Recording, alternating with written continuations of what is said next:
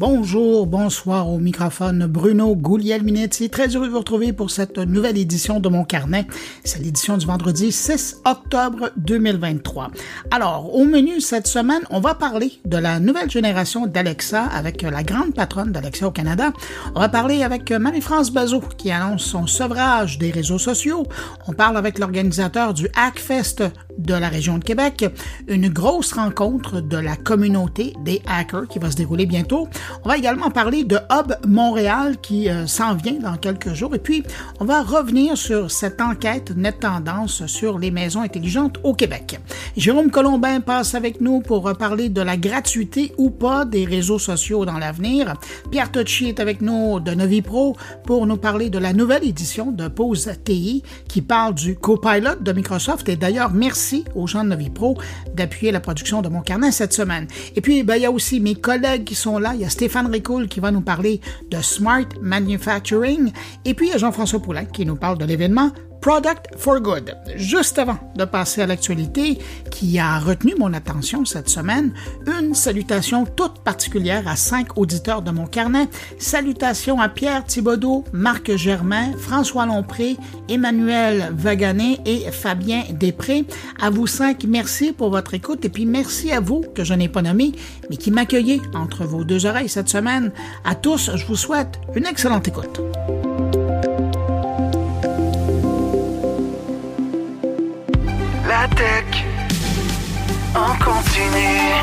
Vous connaissez Radio Mon Carnet? C'est le meilleur du podcast Mon Carnet, diffusé 24 heures sur 24, 7 jours semaine. Avec plus de 1000 entrevues et chroniques proposées par Bruno Guglielminetti, Jean-François Poulain, Thierry Weber et Stéphane Ricoul.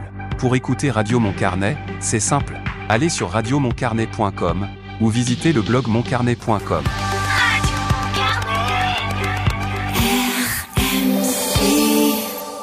De retour au podcast Mon Carnet, en compagnie de Bruno Guglielminetti.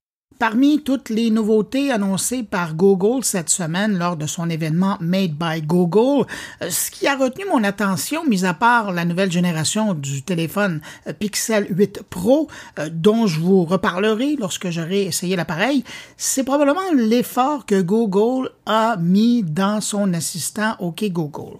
Oui, parce que Google fait un nouveau pas dans le monde de l'intelligence artificielle en intégrant son IA Bard à son assistant vocal OK Google.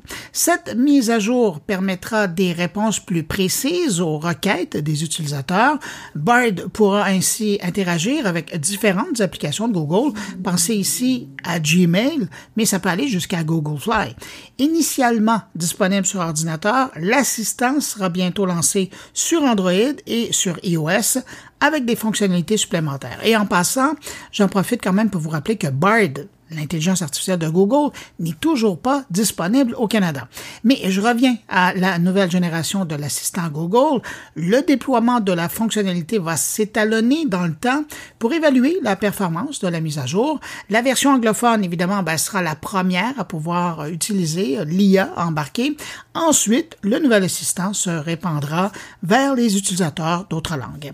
Et en parlant d'assistant et d'intelligence artificielle, je vous rappelle hein, que dans quelques minutes, on va parler de la nouvelle version d'Alexa avec IA, avec la responsable du produit au Canada. Sony élargit son écosystème numérique en lançant Sony Picture Core sur les consoles PS4 et PS5. Anciennement connu sous le nom de Bravia Core, ce service offre un accès exclusif à une sélection de films Sony Picture y compris en accès anticipé. Euh, par exemple, le film Gran Turismo est parmi les premiers disponibles aux États-Unis, au Canada, en Australie et en Nouvelle-Zélande, et euh, ça sera bientôt disponible dans d'autres régions du monde. En achetant ce film sur Sony Picture Core, le joueur recevra des crédits à utiliser dans le jeu Gran Turismo 7 pour notamment acheter certaines voitures qui sont dans le film un nouveau service de Sony pour enrichir l'expérience des utilisateurs de ses consoles PS4 et PS5. Selon un nouveau rapport de Microsoft, les cyberattaques mondiales sont de moins en moins destructives et de plus en plus orientées vers l'espionnage, une nouvelle tendance liée à la guerre en Ukraine et aux tensions géopolitiques. Le rapport de Microsoft note une augmentation des capacités de recueil d'informations par les acteurs soutenus par la Russie et l'Iran. Il met également en évidence la montée des cyberactivités visant à manipuler l'opinion publique et à affaiblir les institutions démocratiques. Le document alerte sur la coordination croissante entre États et activistes, ainsi que sur l'émergence de cybermercenaires. Amazon s'apprête à lancer deux satellites test aujourd'hui, vendredi, pour son projet Kuiper pour concurrencer le service Starlink de SpaceX dans la course à l'Internet spatial. Ces satellites, retardés depuis un an, c'est important de le dire, sont conçus pour tester la diffusion d'Internet haut débit depuis l'orbite terrestre. Amazon doit avoir la moitié de sa constellation de 3200 satellites en orbite d'ici la mi-2026 pour respecter ses engagements auprès du gouvernement américain. Amazon a d'ailleurs commandé en 2022 plus de 83 fusées pour aller déployer son collier de satellites autour de la Terre. L'Internet spatial a été la cible de plusieurs entreprises ces dernières années, notamment SpaceX euh, aux États-Unis et OneWeb au Royaume-Uni. SpaceX a déjà lancé 5000 satellites et affirme avoir plus de 2 millions d'utilisateurs, tandis que OneWeb compte près de 650 satellites en orbite pour une clientèle plus corporative ou gouvernementale. Chose certaine, avec ce lancement, Amazon est en train de rattraper son retard, mais la question est de savoir s'ils vont réussir à rattraper quatre ans de retard. Et je termine avec cette information qui saura intéresser les gens qui cherchent des outils pour créer des illustrations à l'aide de l'intelligence artificielle. Microsoft vient d'intégrer DALI 3, l'outil de génération d'images développé par OpenAI, dans son créateur d'images Bing. Cette nouvelle version va grandement améliorer la qualité des images générées et leur réalisme. Euh, je vous avise aussi que Microsoft a ajouté un filigrane numérique invisible à l'œil pour indiquer que les images qui ont été créées par son outil ont été créées par l'intelligence artificielle. L'outil est accessible gratuitement via Bing Chat. On demeure dans l'actualité numérique de la semaine en allant rejoindre de ce pas mon collègue Jérôme Colombin, animateur et producteur du podcast Mon Numérique, pour notre debrief transatlantique de la semaine.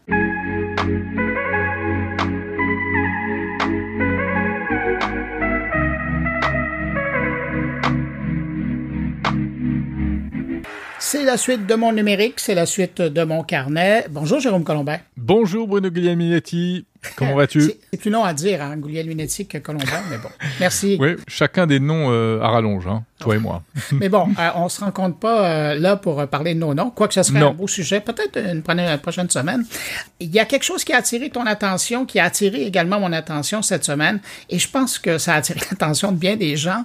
C'est cette, oh, je dirais pas obsession, mais cet intérêt que les méta, TikTok, X auparavant ont décidé d'avoir par rapport au paiement de leurs services. Et j'aimerais ça t'entendre là-dessus. Ben écoute, euh, oui, c'est vrai que faire payer Facebook, Instagram, euh, TikTok peut-être, euh, etc., c'est quand même une vraie révolution culturelle si ça se concrétise. Et il semble bien que ça va se concrétiser. Hein. J'en parlais un peu plus tôt dans le podcast avec Lisa de Bernard. Voilà, on a déjà des, tarifs en plus qui sont assez élevés. et ça, ce sera principalement en Europe puisque euh, ce serait en fait une réponse des plateformes euh, américaines au règlement DSA européen, hein, puisque euh, on leur demande de ne plus faire de publicité ciblée et de proposer un flux de publicité non ciblée. Mais ils disent OK, on va même vous faire un truc sans pub, mais on va vous le faire payer. C'est un peu la réponse du berger à la bergère, comme on dit chez nous. Mais, mais, je trouve ça intéressant parce que d'habitude, quand ça vient de l'Europe, c'est toujours des bonnes nouvelles. On force toujours euh, les GAFAM à, à mieux travailler, à être plus sécuritaires, à être plus respectueux. Et là, avec votre réglementation, vous êtes en train de nous balancer de la merde. Et là, c'est cette idée de comment. Ah, mais je t'en prie! Ah non, non, mais faut, faut assumer vos actes. Vous êtes en train de nous balancer une idée que, imagine, quand même, faut le faire. Hein. Si Facebook et Instagram est devenu ce qu'ils sont, c'est parce qu'au départ, les usagers publient gratuitement, alimentent gratuitement ces réseaux-là. Bien et sûr. puis aujourd'hui, ce qu'on appelle l'UGC. Le... Ben non, mais quand même. Ouais, c'est ça, User Generated Content. Mais t'imagines, là, la, la, la, prochaine génération, c'est que ces gens-là qui amènent le contenu devront payer pour voir celui des autres. Il faut quand même ah. le faire. Non, mais attends, ça c'est ta vision nord-américaine, hein, euh, Bueno. je, vais un peu tempérer ton, ton jugement radical contre nos gens, nos, bons règlements européens. Non, alors pour une part, je suis d'accord avec toi. On, est en train de récolter ce qu'on a semé, et c'est en train même de nous revenir en pleine figure. Moi, j'ai fait un édito hier euh, sur le fil de mon podcast Monde Numérique pour expliquer un peu ce paradoxe. On n'arrive pas à réguler les plateformes américaines parce que dès qu'on fait un truc, elles nous renvoient dans la figure quelque chose qu'on n'attendait pas. En l'occurrence, là, du paiement. Il y a aussi une histoire sur Twitter, hein, tu sais, tu as peut-être vu Elon Musk qui va euh, supprimer les titres des articles. Quand on partage un article, on n'aura plus que les photos. Et c'est déjà commencé dans le mobile, ouais. Tout à fait. Et c'est aussi une réponse à, une autre directive européenne. Donc ça, c'est le problème de fond. On, on peut pas, on peut rien faire. On est pris au piège.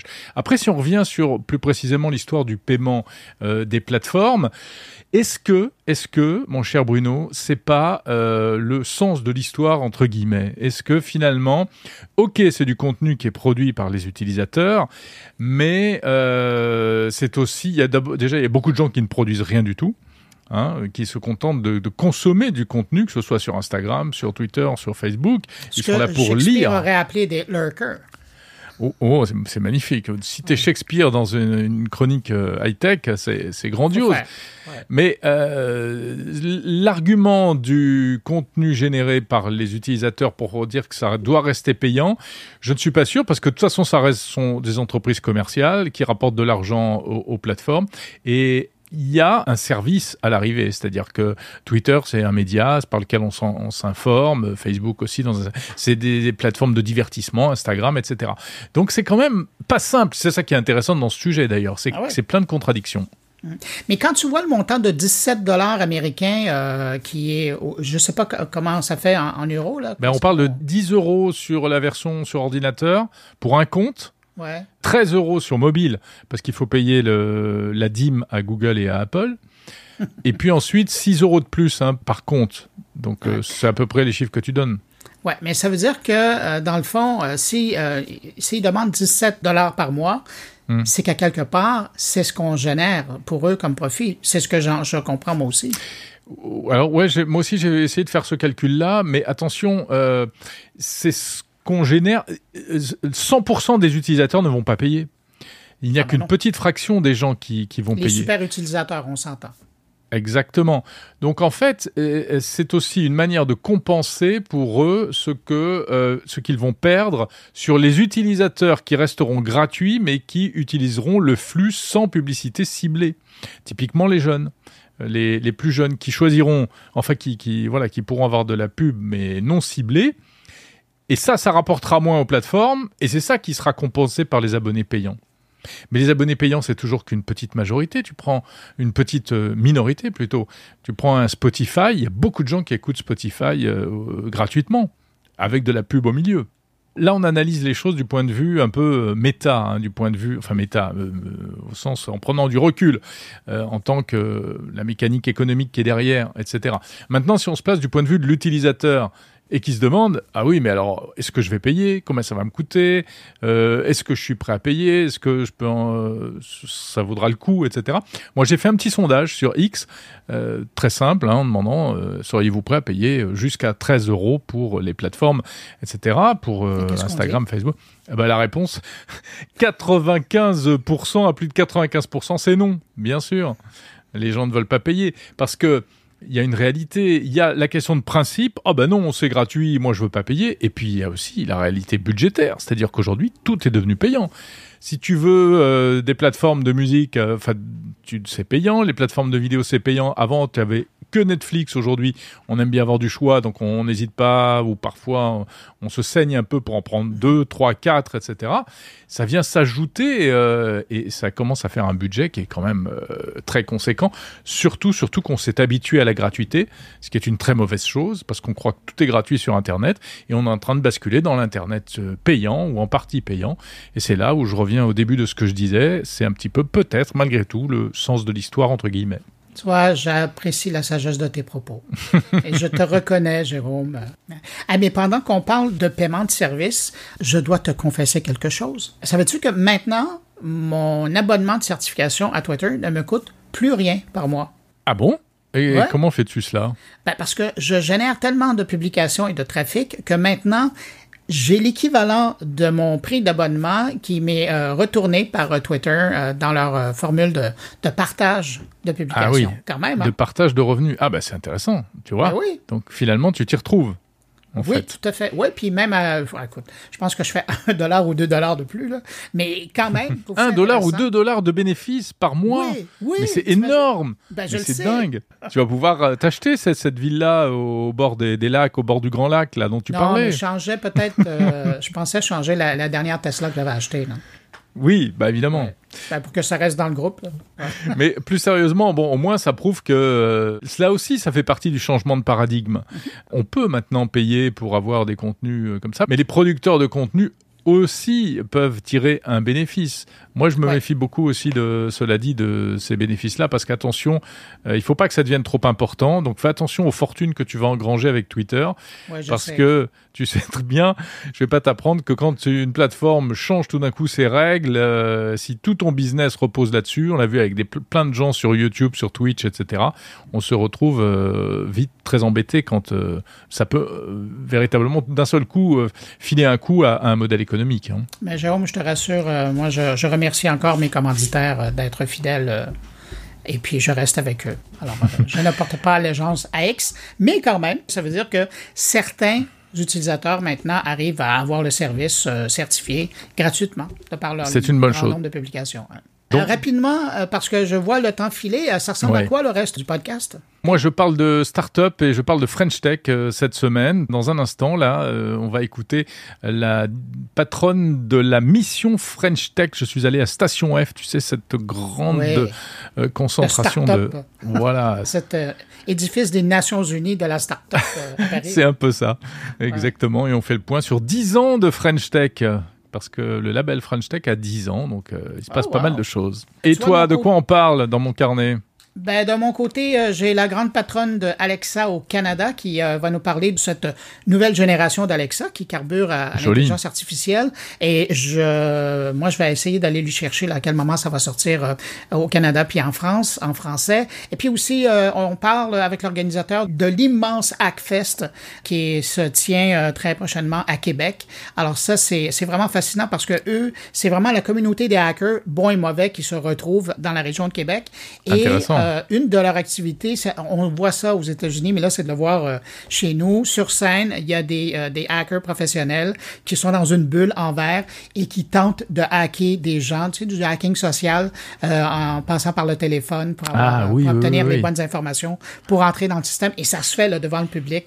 C'est vraiment fascinant. Alors, je parle avec euh, l'organisateur de, de ce truc-là. C'est terrible, Et- ça fait, Ouais. c'est fascinant, mais c'est dégueulasse. Hein. La plupart du temps, c'est Oui, des escroqueries. Hein. Moi, Ouais, je- mais il y a ouais. énormément d'apprentissage qui se fait lors de ces rencontres-là.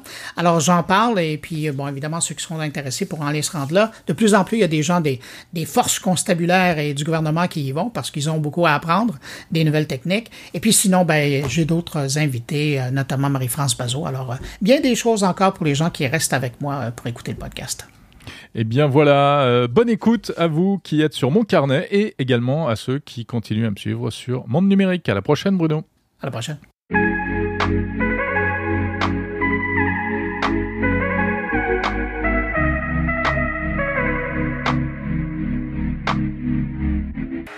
Pierre Tucci, bonjour. Bonjour Bruno. Pierre, euh, cette semaine, dans la nouvelle édition de Post TI, vous parlez de Microsoft, mais vous parlez en particulier de Copilot, dont on a parlé l'an dernier, mais là, il y a de la grosse nouveauté, là.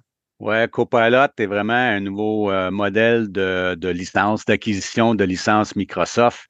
Enfin, il y a, il y a tout le temps des, des, des modèles de financement, là. Bon, outre ça, euh, c'est qu'on peut avoir des licences selon nos seuils élevés d'utilisation. Exemple, j'ai besoin de plus de, de licences euh, au temps des fêtes. Donc, on peut avoir un provisionnement qui est un petit peu différent avec un, un modèle d'acquisition qui est plus étalé. Fait que ça permet d'avoir du, euh, on va appeler ça des utilisations saisonnières. Ouais, donc, ça va être modulable, c'est ce que j'entends. Oui, oui, bien sûr. Il y a un prix à payer pour la modularité, mais ça devient un bon plan d'affaires. Ah, mais c'est intéressant, Certaines ça. entreprises, ça a une bonne portée. Oui, ben particulièrement justement dans des domaines où c'est plus saisonnier. À un moment Ouais. donné, ça répond à une réalité, ça. Ouais, au lieu de s'engager sur 12 mois, etc., ben, on peut aller un mois, deux mois, trois mois, etc. Mais c'est quand même, il faut avoir une bonne approche euh, financière pour le Ben, je faire. comprends. Euh, si tu me permets, on va écouter un petit extrait euh, de l'édition de la semaine de TI. On l'écoute et puis on revient tout de suite après.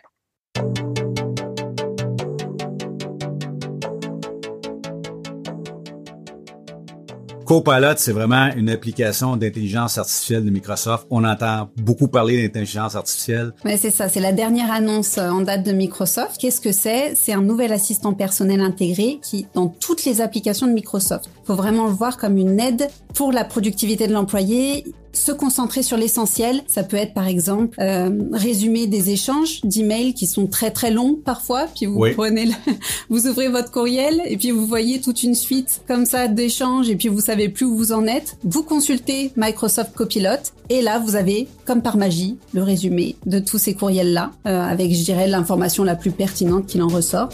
Wow. Bon, ben là, c'est très clair, comme ta collègue le disait, hein, c'est un bon outil pour assister au travail, ça. Oui, oui, Justine en parlait justement. Euh, le monde de Microsoft étant le monde de Microsoft, ça prend des gens comme euh, Justine qui, euh, je, vous dirais, leur expertise, c'est vraiment de comprendre ces modèles de licence-là Microsoft. OK? Et comme je dis, c'est des modèles de licence, de tarification, de financement. Il faut bien l'appliquer pour la bonne raison au bon moment. Et Justine peut vous aider. Bon, ben, je pense que c'est clair. Mais euh, si vous êtes curieux d'entendre toute la séquence, euh, c'est dans la plus récente balado de Post.i que vous allez retrouver sur le site novipro.com. Vous allez euh, dans la section euh, blog et euh, toutes les balados sont là. Mais euh, je trouve ça bien intéressant que vous parliez justement de Microsoft Copilot, puis justement la possibilité de, de le de D'étaler. de- ouais. Exactement. C'est le mot que je cherchais, d'étaler euh, l'utilisation parce qu'effectivement, de plus en plus, hein, on cherche euh, des façons euh, d'économiser et de savoir que ça, ça existe et pas de prendre ça pour 12 mois pour tout le monde. C'est une bonne Exactement. Ben, merci beaucoup, Pierre. On se retrouve à très bientôt. Merci, Bruno.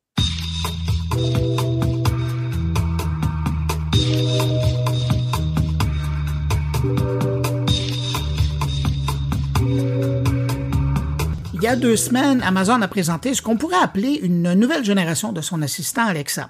Après dix ans, on avait l'impression que ces bornes avaient un brin plafonné dans leur utilité. Eh bien, Amazon, lui, a décidé de lui donner un coup de jeunesse en lui injectant de l'intelligence artificielle. Pour en savoir plus sur cette nouvelle génération d'Alexa, on accueille Céline Lee. Elle est la directrice d'Alexa au Canada. Bonjour, Céline Lee. Bonjour Bruno. Est-ce que je peux vous demander comment se porte Alexa au Canada? Alexa au Canada se porte bien. Euh, on a beaucoup de, de momentum. Les gens nous disent qu'ils l'aident dans la vie de tous les jours et on est vraiment fiers de, tout ce qu'on a pu accomplir euh, depuis nos lancements. J'avais l'impression quand j'écoutais les annonces qui ont été faites euh, récemment avec tout ce qui arrive là de, de nouveautés avec Alexa, particulièrement l'intelligence artificielle qui vient se greffer, que c'est comme un deuxième souffle, une deuxième génération, euh, mais vraiment importante d'Alexa.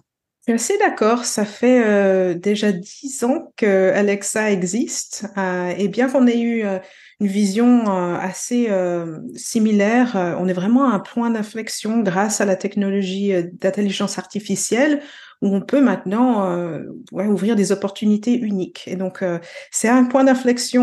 On a l'opportunité de, de, d'aider les, les, nos consommateurs de manière euh, vraiment encore plus, plus, plus profonde grâce à ces, ces nouveaux développements. Et on est vraiment très excités de tous les nouveaux, des nouveautés qui sont en train d'arriver. On a comme l'impression, quand on regarde les publicités que vous avez présentées, les, vidéos, que là, on est très près de l'image qu'on donnait au début d'Alexa, qui était une présence chez nous, euh, qui faisait partie de notre quotidien. Ça a été ça au départ, mais bon, donc c'était pas vraiment naturel, fluide comme on l'aurait rêvé. Mais là, aujourd'hui, euh, avec ce que vous êtes en train de présenter, on y est là.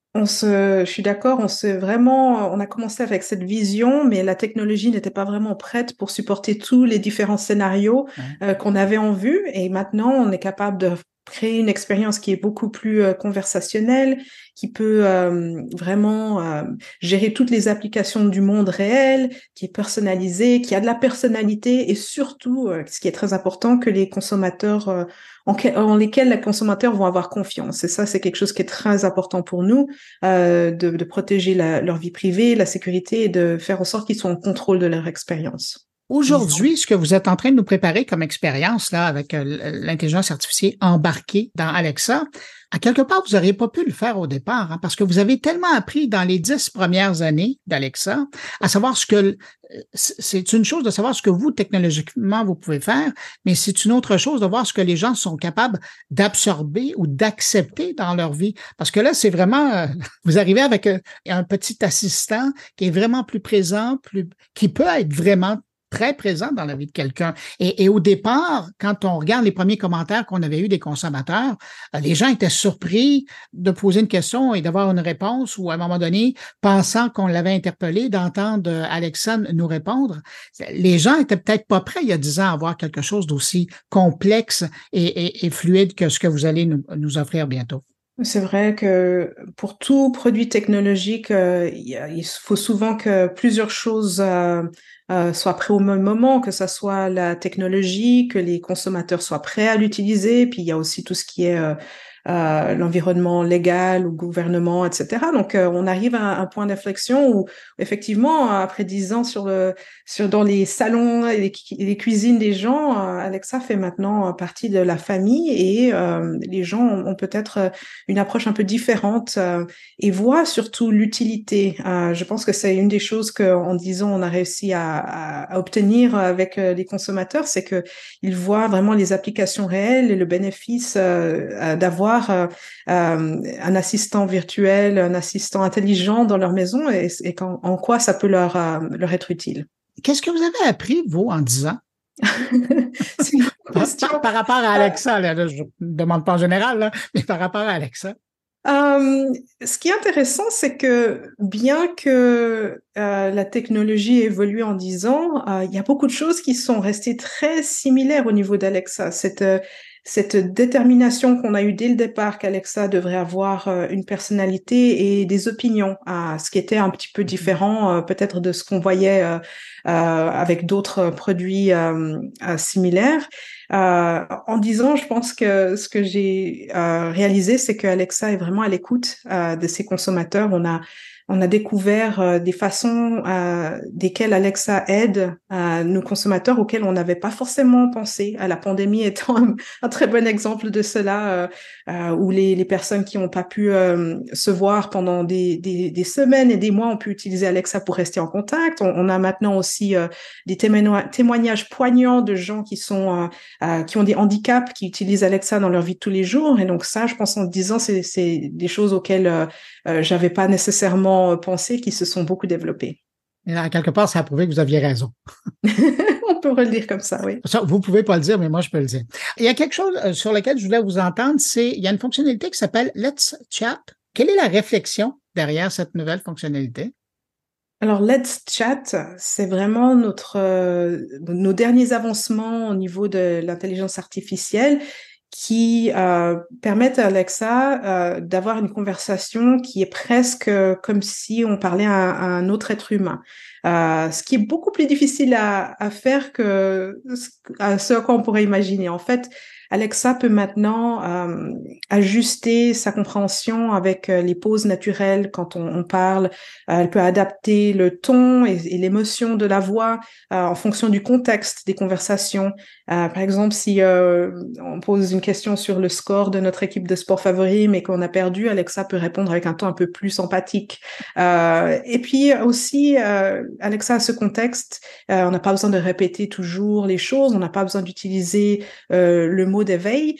Et, ça permet de vraiment euh, rendre cette interaction euh, beaucoup plus euh, ben, agréable et, aussi de nouveau le contexte en mettant en faisant en sorte qu'Alexa soit facile à utiliser pour tout le monde il y a, moins besoin d'apprendre à, parler Alexa si vous avez récemment installé une nouvelle lumière intelligente, Alexa peut comprendre, oh, allume la lumière que je viens d'installer dans la chambre, au lieu de dire c'était lampe numéro 3 ou un nom cryptique qu'on avait installé. Donc, vraiment rendre la conversation beaucoup plus fluide et naturelle, c'est un peu ce que Let's Chat permet de créer. Euh, en embarquant l'intelligence artificielle et en offrant autant de possibilités, il y a une question, moi, qui m'est venue en tête. Quand on utilise un moteur de recherche, on rentre des mots-clés et on a des propositions de site web. Dans le cas d'Alexa, jusqu'à maintenant, quand on demandait des informations, elle allait chercher l'essentiel, qui était normalement sur des sites validés, et puis après, elle, nous répondait ce qu'elle avait ou elle nous présentait à l'écran si on avait un, un, un écho chaud. Aujourd'hui, avec l'intelligence embarquée, où elle va aller chercher son information et, est-ce qu'elle va avoir le temps avant de nous l'offrir d'aller valider la véracité de cette information-là? Ce qu'on déplore un peu du fait de, des chats GPT et autres euh, intelligences artificielles génératives, c'est qu'ils sont un peu euh, créatifs dans leur affirmation. Comment vous prenez cette question-là avec Alexandre? C'est une question qui est très très importante euh, et quand on pense à, au nouveau euh, euh, large language models, les LLM. Donc c'est c'est une question qui est très euh, au bout au goût du jour de comprendre comment les modèles peuvent être euh, sûrs et donner une information à laquelle on peut croire. Euh, et en fait, c'est une des raisons pour lesquelles aussi cette technologie est difficile à intégrer pour une application comme Alexa, euh, parce qu'on peut pas se permettre, pour garder justement la confiance euh, de nos consommateurs, on peut pas se permettre de donner une information euh, où le modèle hallucine et, donne une information complètement erronée. vous demandez des nouvelles de votre star préférée et, et Alexa répond quelque chose de complètement donc qu'elle n'existe pas. exactement, au pire. Non, mais c'est vraiment important pour nous et c'est c'est pour ça que on a mis en place en fait dans cette application tout notre notre savoir-faire pour euh, être euh, certain que euh, quand on répond à une question d'un consommateur, la technologie est, est, sûre et ne donne pas des informations erronées. On va toujours utiliser les sources dont on a confiance et puis en entraînant le modèle, on entraîne aussi pour être sûr que il répond de manière appropriée et il, au fil du temps, de nouveau, continue à s'améliorer et à, répondre de manière adéquate. Euh, donc ça fait partie en fait cette cette idée qu'Alexa est toujours en train de s'améliorer. Euh, ça continue avec euh, la, nouvelle euh, application des modèles d'intelligence artificielle où on veut garder cette cette confiance de nos consommateurs et donner des informations qui qui sont justes et qui qui fonctionnent pour les consommateurs. Ce que j'ai remarqué, ça a été l'importance que vous avez accordée à la localisation de l'information, des données. Euh, vous aviez euh, très tôt des équipes qui s'assuraient d'avoir, par exemple, du contenu au Canada, Canada anglais, Canada français. Euh, est-ce que dans cette nouvelle génération d'Alexa, ça va toujours être là ou est-ce que vous allez faire plus confiance à, l'intelligence artificielle pour aller chercher le, le volet pour géocaliser cette information-là? Je crois que c'est un petit peu comme dans toute industrie, la nature de notre travail euh, s'adapte et évolue avec les technologies qui sont à notre disposition, mais euh, c'est un petit peu euh, lié à la question dont on parlait juste avant. Pour que l'information soit, euh, qu'on puisse lui faire confiance et qu'elle soit correcte, nos équipes continueront à de toujours à toujours donner en fait cet aspect localisé, vérifier qu'on utilise les, les, données euh, les plus relevantes pour euh, entraîner nos modèles, pour être sûr qu'on répond aux questions euh, de manière localisée et aussi qui font plaisir aux consommateurs. La personnalité dont je parlais avant continue à être un, un pilier vraiment important de ce qui fait que les gens apprécient d'avoir Alexa comme un membre honoraire de leur famille et, et ça c'est quelque chose qu'on veut continuer même, même avec ces nouvelles technologies dans les annonces qui ont été faites, euh, mis à part la grosse annonce concernant la, nouvelle génération d'Alexa, on parlait de, on présentait le Fire TV et notamment l'écran dynamique. Et je pense à, l'ambient experience. Est-ce que je me trompe ou c'est nouveau ça? La, la nouveauté, c'est que l'expérience est, est générée grâce à l'intelligence artificielle. Et donc, euh, la démonstration qu'on a fait, c'est ces images qu'on peut aussi créer soi-même. Par exemple, euh, à base d'une photo de famille, euh, de dire ah transforme ça en une scène apocalyptique et on utilise la puissance de l'intelligence artificielle pour pour créer ça. donc en fait, on, on améliore et on, a, on, a, on augmente un peu cette expérience grâce à l'intelligence artificielle. Ça, quand même. Mais ça, ça vient d'une idée de, d'ingénieurs qui se sont dit on va faire une folie ou euh, c'est des demandes que vous aviez eues de la part des, de vos clients? C'est, une question intéressante et euh, c'est toujours un petit peu euh, une balance. Bien sûr qu'à Amazon, on commence toujours en, se mettant à la place des consommateurs et on veut créer quelque chose qui réponde à un besoin.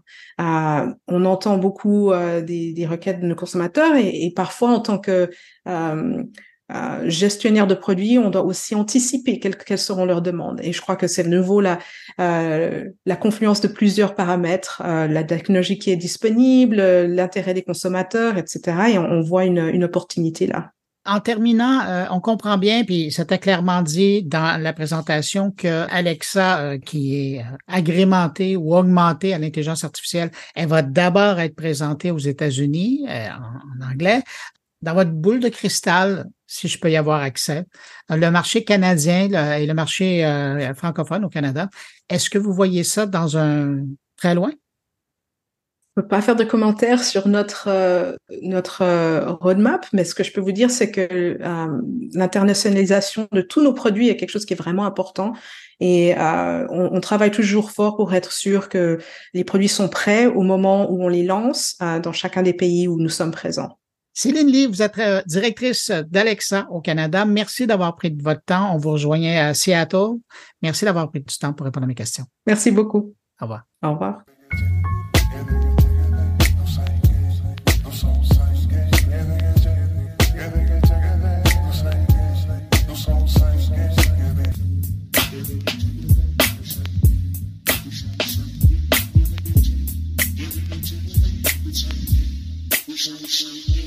Cette semaine dans la presse, l'animatrice et productrice Marie-France Bazot a déclaré quitter les réseaux sociaux pour de bon. Sachant que Marie-France Bazot a quand même été une des premières personnalités médiatiques québécoises à adopter ces plateformes, à en parler à la radio, à la télé, j'étais curieux de savoir comment elle en était arrivée là et quel était le point de bascule qui l'a poussé à se débrancher. D'ailleurs, si ça vous intéresse de lire son billet, j'ai mis un lien dans la page de l'émission sur moncarnet.com vers l'article de la presse. Alors, je l'ai invitée, elle a accepté, on la retrouve à l'instant. Bonjour Marie-France Bonjour Bruno. Marie-France, cette semaine, je le disais dans l'introduction, tu as publié une chronique dans la presse. Euh, mais la première question que j'ai à te poser, c'est qu'est-ce qui t'a poussé à écrire ça maintenant? Je vois circuler des invitations à rejoindre le réseau Blue Sky sur X parce que j'ai encore un compte sur X. Je ne mets plus de contenu depuis euh, plusieurs semaines maintenant. Mais je vais voir, aux deux, trois jours, je vais voir ce qui se passe, je vais voir euh, de quoi ça parle. Et euh, je vois les gens, puis sur Threads aussi, euh, se, se, donner des invitations. Je me suis dit, est-ce que j'y vais? Est-ce que je vais voir un autre réseau? Après Threads? Est-ce qu'il se passerait est-ce que le fun serait ailleurs? Puis, ça me tente pas. Je pense que je suis guérie de mon addiction.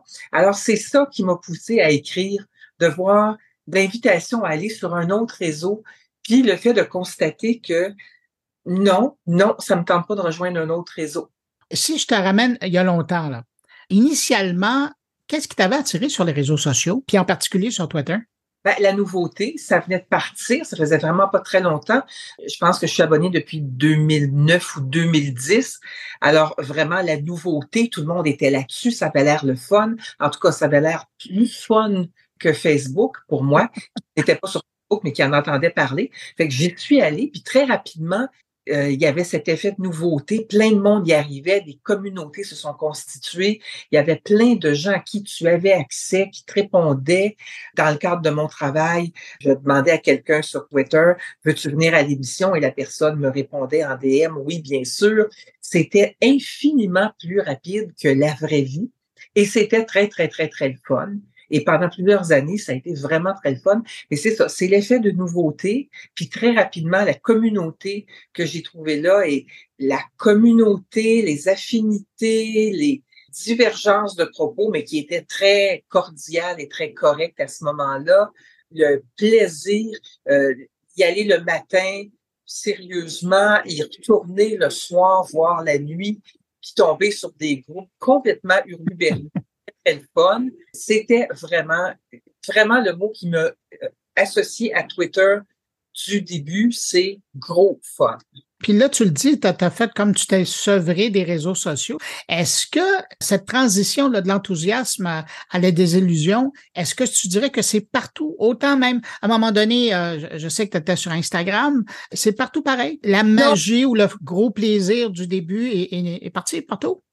Non, c'est différent et on utilise, tu très bien, on utilise les réseaux sociaux pour des raisons, des différents réseaux sociaux pour des raisons différentes. Instagram ne sert pas, ne me sert pas ou ne me servait pas la même chose que Twitter me servait. On est plus dans le partage de photos, d'expériences, de sentiments. On montre la belle vie qu'on fait, puis on rend les autres jaloux. En gros, Instagram, pour moi, c'est pas mal ça. C'est tout le monde, tout le monde flash ce qu'il a de meilleur. Et pour moi, c'est un peu anecdotique comme réseau dans mon utilisation, en tout cas. Et Threads, je n'ai pas trouvé encore la, la gang, la communauté, puis le fil de presse essentiel que j'avais sur Twitter. Mais euh, c'est une addiction à Twitter. Cette addiction-là était très, très grande jusqu'à il y a deux ans. Puis la question de quitter me passe régulièrement par la tête depuis deux ans. En fait, je peux te faire une chronologie des événements. Il y a l'arrivée de Trump qui a libéré une parole visiblement sur les réseaux sociaux et sur Twitter.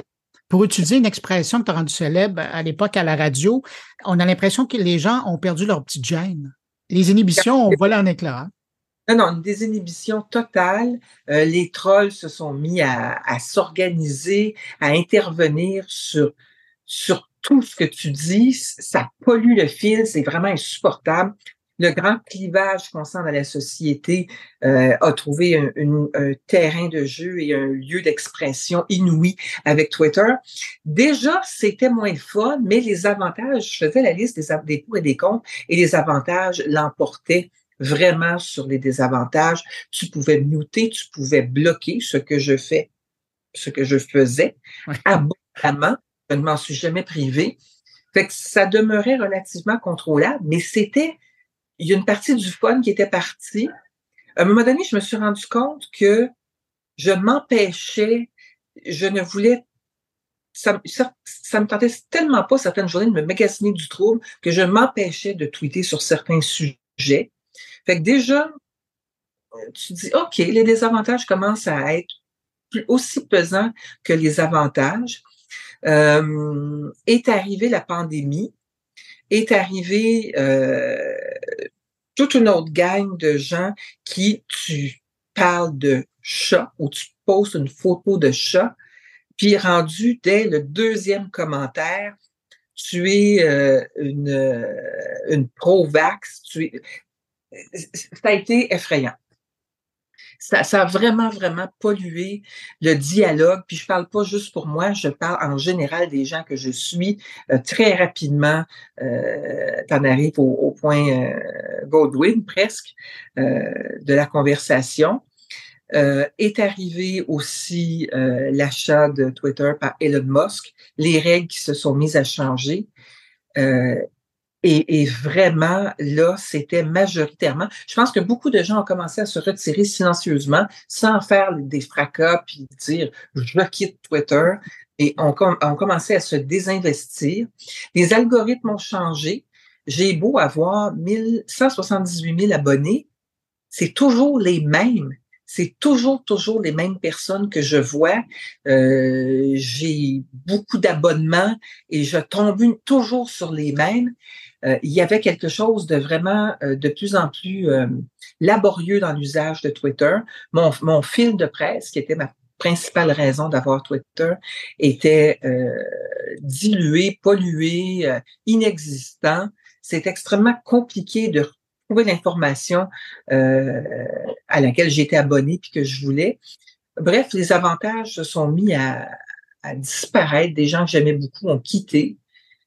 Et puis, je suis allée voir sur Threads. Euh, j'ai regardé si je pouvais faire une autre utilisation d'Instagram.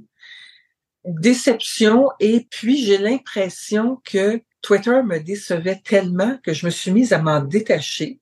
J'ai pas fermé mon compte encore. Je vais probablement le faire, mais je me suis sevrée des réseaux sociaux. J'ai la chance d'avoir une chronique dans la presse, donc de dire exactement ce que je veux, contrôler dans plus de mots que 280 caractères. J'ai donc la chance de m'exprimer, de peser mes opinions, de les sortir une fois par semaine, puis c'est bien en masse. Et je n'éprouve plus ce désir de m'exprimer sur tout. J'écris, mes opinions politiques sont réservées à ce qui sera un livre, puis je canalise autrement euh, ce que j'aurais à dire. Je n'interviens plus n'importe quand, n'importe comment. Et je pense qu'on a besoin d'une petite gêne salutaire, mais je pense qu'on a besoin de temps pour la réflexion. Et on a beaucoup avec les réseaux sociaux, on a vraiment perdu ce temps-là. Ces propos-là n'engagent que moi, mais moi, j'ai besoin de recul maintenant. Mais je t'écoute, j'ai l'impression que tu as passé à un autre stade et que tu es plus sage dans ta réflexion. Est-ce que ça, je me trompe? Oui, mais. Oui, je me trompe? Non, tu te trompes pas, mais perdu mes compagnons de débauche. Euh, mais c'est ça que j'entends aussi. C'est que tes, correspondants en ligne, ils sont plus là. Tu n'as plus de répondants. Non, ils sont plus là. Le fun qu'on avait dans, mon papier de la presse de ce matin, je parle de Daniel Thibault. Ben qui heureusement est encore là. Qui est encore là, mais qui est plus le même Daniel Thibault qu'en 2015, je te dirais, euh, qui est devenu plus sérieux, plus pugnace, plus, euh, plus engagé aussi il l'a toujours été, mais il y avait cette espèce de folie. Mais on dirait que le cadre ne se porte, ne se est, plus là pour cette folie-là euh, de faire des, d'inventer des titres de films à partir de, titres existants, insérer des mots qui n'ont pas rapport. Euh, c'était vraiment cette espèce de folie qu'on pouvait retrouver dans, sur Twitter. Là, on dirait que plus personne s'autorise de folie parce que les temps sont vraiment euh, polarisés, les opinions sont vraiment clivantes. Tu vas te faire sauter dessus à chaque de trop. Mais euh, je, l'ai entendu dans ce que tu me dis, mais je veux revenir sur euh, quelque chose que tu écris dans ta chronique. Tu dis les réseaux sociaux sont devenus le temple de l'autopromotion. C'est donc, moi j'ai la perception que ça a toujours été ça. Mais c'était puis je suis la première à m'en avoir, à m'en, être servi pour faire de l'autopromotion. Tu sais, quand tu live tweet tes émissions, c'est de l'autopromotion, c'est sûr. Mais tout ça est enrobé de tu donnes tellement plus que ça. Euh, tu nourris la bête, euh, tu nourris le fil, tu nourris les communautés en participant à des discussions, en amenant du fun, des jokes, du plaisir, en amenant des commentaires sur badin sur le temps qui passe, sur, sur, sur le temps qui fait, sur les oies qui, qui, qui, qui signalent le retour du printemps ou l'arrivée de l'automne, euh, en t'engageant profondément dans des sujets que tu considères dignes d'intérêt. C'est de l'autopromotion, mais on se prenait au jeu et on, on donnait beaucoup plus. Et c'est une autre affaire qui m'a beaucoup fatiguée, ce rapport entre l'autopromotion et au fond, Twitter est une entreprise privée qui n'existe que par le contenu qu'on y met. Et à partir du moment où Elon Musk nous demande de payer de toutes sortes de manières pour mettre du contenu, il y a comme un accord tacite, il y a comme une entente tacite qui est rompue. Euh, je nourris de mon contenu et il faudrait que je paye en plus. La question n'est pas le montant d'argent euh, minime par mois, c'est le principe même de payer pour mettre du contenu, ça marche pas, là. Il y a quelque chose qui est cassé, il y a quelque chose qui ne marche pas, surtout que la patente n'est plus ce qu'elle était, le contrat n'est plus celui qu'il était. Fait que oui, en ce moment, c'est vraiment de l'autopromotion toute nue, pas déguisée, euh, brute, dans ta face, avec pas de fun autour, avec pas de bienveillance autour, avec euh, euh avec si tu fais un faux pas, tu te fais ramasser c'est vraiment plus plaisant. Je t'amène ailleurs dans ta chronique. Tu dis que maintenant, tu t'informes. Bien évidemment, tu as délaissé les réseaux sociaux, mais tu t'informes maintenant par les journaux virtuels, les kiosques. Là. Tu lis aussi beaucoup plus. Est-ce que ça change ta perception de l'actualité? Oui, je le dis dans le jeu de la presse tous les dimanches, le quiz, je suis rendue beaucoup moins bonne parce que parce qu'il y, a deux choses aussi, Bruno. Il y a, il y a le fait que j'ai quitté Twitter, mais Twitter était un réel fil de presse. Puis tu sais s'il se passe de quoi, tu vas voir tout de suite sur Twitter et tu le sais avant quiconque lit les journaux et écoute les nouvelles. Tu le sais, tu le sais à la seconde. Fait que j'ai perdu ça parce que j'ai vraiment plus le réflexe d'aller voir sur Twitter. Euh, et j'ai aussi une grande fatigue informationnelle. Euh, S'informer est angoissant en ce moment. Je fais pas d'éco-anxiété outre mesure, mais il y a quelque chose d'angoissant, ce qui se passe dans le monde, les guerres. J'ai beaucoup slacké sur l'information. Je ne lis plus cinq journaux par jour. Euh, il y a des jours où je ne les lis plus. Il y a des jours où j'écoute un ou deux bulletins de nouvelles radio et d'attitude. Fait que je sais en gros ce qui se passe dans le monde, mais pas assez pour faire 8 sur 10 au quiz de la presse. Donc, j'ai vraiment quitté l'information en grande partie, en tout cas dans ses moindres détails, et Twitter m'aidait beaucoup, même les jours où je voulais pas aller trop voir ce qui se passait euh, dans les bulletins de nouvelles ou où je lisais pas tous mes journaux. J'étais au courant, en gros, de ce qui se passait. Là, des fois, ça peut prendre quelques heures avant de se rendre à moi. Est-ce que tu penses que les réseaux sociaux pourraient retrouver une dynamique plus communautaire, positive? Je l'espère parce que ça avait et ça a encore certainement beaucoup de qualité. Mais moi, je pense que je suis sevrée. Vraiment. J'y retournerai en touriste. Mais c'était des heures, hein? Twitter, c'était des heures par jour. Tu faisais d'autres choses, euh, mais tu avais tout le temps un œil, tu avais des notifications. Euh, il y avait une totale addiction.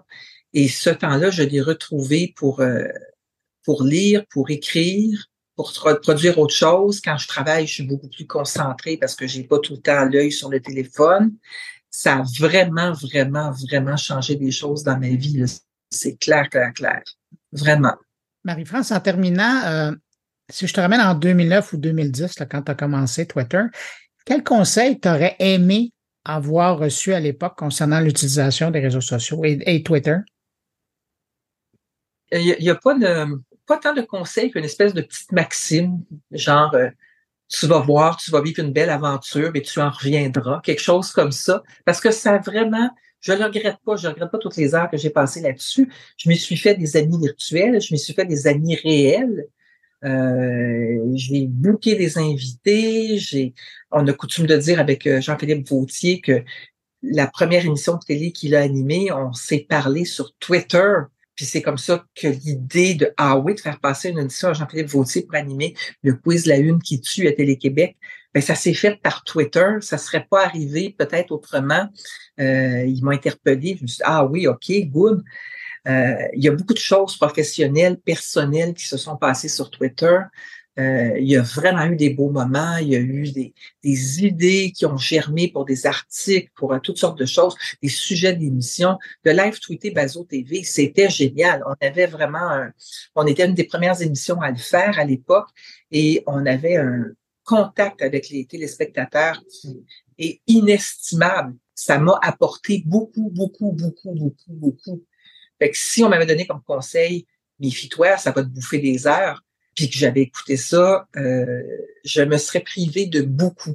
Je regrette vraiment pas. Je suis très contente de voir comment j'ai réussi assez facilement à me sevrer, mais c'est parce que Twitter m'a autant déçu, enfin X, m'a autant déçu que Twitter m'a rendu, euh, m'a procuré des grands moments de bonheur et de, et de satisfaction.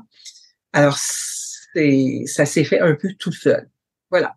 Ben, c'est sur cette note qu'on va terminer. C'est une belle image. Marie-France Bazot, animatrice, productrice et chroniqueur à la presse et sociologue de formation. Je pense que c'est important de le rajouter.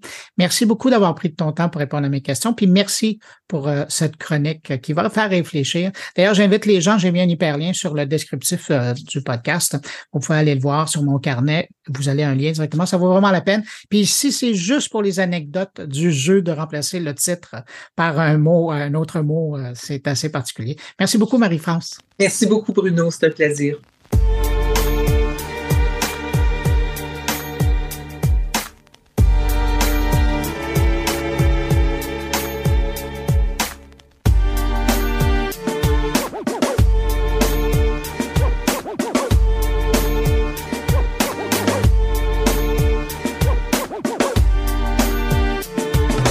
Région de Québec euh, va accueillir dans quelques jours un événement important pour la communauté des hackers au Québec, le Hackfest.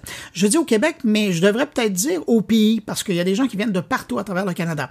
Pour en savoir plus sur ce que vont faire des milliers de hackers réunis à Lévis les 13 et 14 octobre prochains, on rejoint l'organisateur de l'événement. Bonjour, Patrick R. Mathieu. Bonjour. Pour les gens qui connaissent pas, là, qui n'ont jamais entendu parler de ça, qu'est-ce que c'est? Oui, en fait, c'est un événement, vraiment un happening côté cybersécurité et hacking. Euh, c'est notre 15e année, fait que ça fait un petit moment qu'on roule ça, qui est rendu aujourd'hui le, plus grand événement du genre au pays.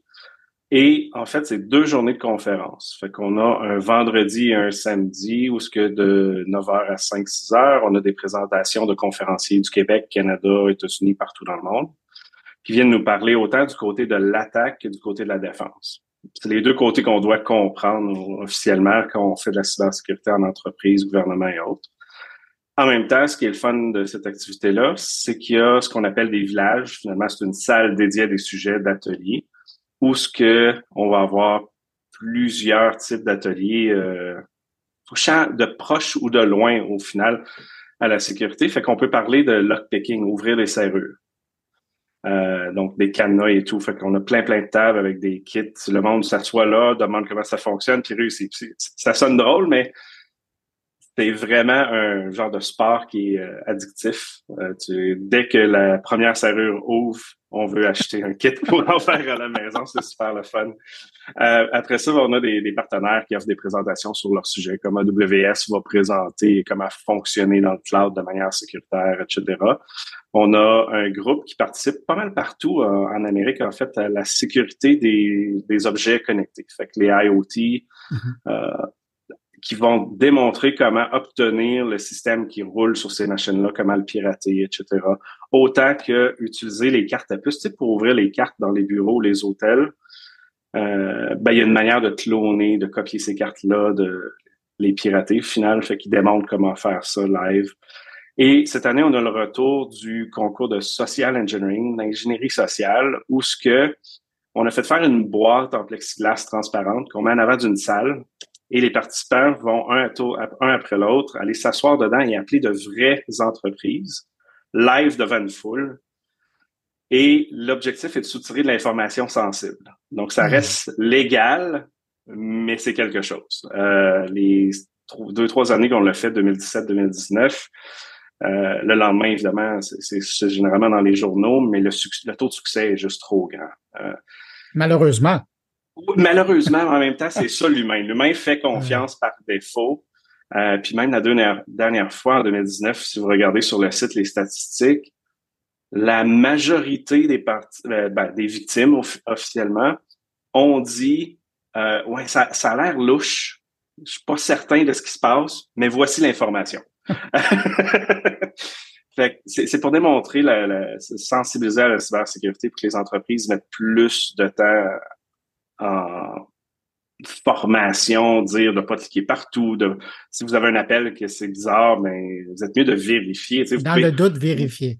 Oui, exact. Fait que c'est toujours bien de, de, faire confiance, mais il faut toujours vérifier. Euh, fait que le type d'information qu'ils demandent va être, mettons, la, la version du Windows, de l'antivirus, de l'Internet Explorer. Euh, avez-vous des un Wi-Fi? C'est quoi le nom du Wi-Fi? à quel moment et quelle compagnie viennent chercher vos poubelles sécuritaires dans l'entreprise? Surprenamment, la majorité vont donner cette information-là, ce qui est quand même dangereux parce que c'est un scénario bidon, mais ça reste que si on va au village des voleurs puis que quelqu'un a vendu sa chemise de l'entreprise euh, qui ramasse les poubelles sécuritaires, on l'achète pour 5 dollars, on s'en va dans l'entreprise ramasser ces infos-là. Ça paraît très James Bond, mais tous ces genres de scénarios-là, autant social que ouvrir des portes d'hôtel, des serrures, ça arrive tout le temps. On l'a vu dans les nouvelles, je pense que ça fait deux mois à peu près. Il y avait un espion chinois chez, chez euh, Hydro-Québec. C'est vrai, là, ça arrive tout le temps. C'est juste que c'est rare qu'on en parle. Ouais. Le Hackfest euh, dans la région de Québec, puis, vous le disiez, c'est comme devenu un gros événement au pays. Mais si on regarde l'écosystème, là, je pense à des DEFCON, des Black Hat, des, des DerbyCon, ça se place où dans l'échelle mondiale? Oui, ben, le, le DEFCON étant le plus grand, fait que c'est environ 40 000 personnes. On est dans le plus ou moins 1500, 1600 personnes. L'objectif n'est pas de C'est beaucoup, oui, oui. L'objectif n'est pas de devenir un DEFCON parce que la logistique et le temps à mettre, faut être un employé temps plein pour gérer ça. Nous, c'est 100% bénévole, c'est un organisme à but non lucratif, fait qu'on a quand même nos limites. Euh, mais ça se situe à peu près à un, on, l'appelle le DEFCON du Nord, mais amical et plus petit. Parce que le DEFCON, je ne sais pas si vous êtes déjà allé, mais c'est spécial comme crowd. Il y a beaucoup, beaucoup de cas de, de trucs bizarres. Fait que c'est la version plus friendly de ça. Euh, le DerbyCon, qui est un ancien événement, était peut-être le double de nous à peu près. Fait qu'on est quand même gros, mais ça reste qu'aux États-Unis, il y a beaucoup, beaucoup plus de monde. Et aux États-Unis, voyager de la côte est à la côte ouest, ça coûte rien. Ici, ça coûte une fortune. C'est le même prix qu'aller en Europe. Là. Fait qu'on on est limité par ça aussi, malheureusement, mais ça reste qu'il y a euh, beaucoup de monde. Puis on a la, la foule, le crowd le plus diversifié. Et ce qui est quand même surprenant, on a autant des étudiants, des personnes intéressées à ça au niveau du développement, que des analystes, des architectes, des directeurs, des les VP qui décident là, tout qu'est-ce qui est les ciseaux. Euh, fait qu'il y a vraiment beaucoup de types de personnes sur place à tous les niveaux. Fait que ça, c'est vraiment intéressant. Oui, de par la provenance des gens, parce que c'est ce que c'était ma prochaine question, parce qu'il n'y a pas seulement des gens qui sont euh, activement impliqués dans la sécurité, il y a aussi ceux qui veulent le devenir, donc des étudiants. Puis il y a aussi ce qu'on appelle le C-suite, l'étage décisionnel des entreprises, qui, eux, utilisent votre événement pour venir se sensibiliser à, à la nouvelle réalité. Là. Oui, puis ce qui est intéressant cette année, c'est qu'on a ajouté une troisième journée avant le Hackfest, le 12 octobre, qui est euh, l'événement qui s'appelle Polar. Et l'idée, c'est que c'est un banquet, un dîner de 10h à 6h en table ronde où ce qui est des présentations toute la journée pour les gestionnaires en cybersécurité. Donc, c'est vraiment dédié à cette euh, couche de personnes-là, parce que oui, il y en a Hackfest, mais c'est pas la majorité. Fait que là, ça devient euh, plus ciblé pour eux. Fait qu'on va avoir les, les, responsables de la sécurité, autant de DoorDash, de Dolorama, de startups en AI, etc., qui vont être sur des panels et plein d'entreprises qui vont venir nous parler là, de, de, sécurité. Fait que ça, ça va être quand même intéressant à ce niveau-là.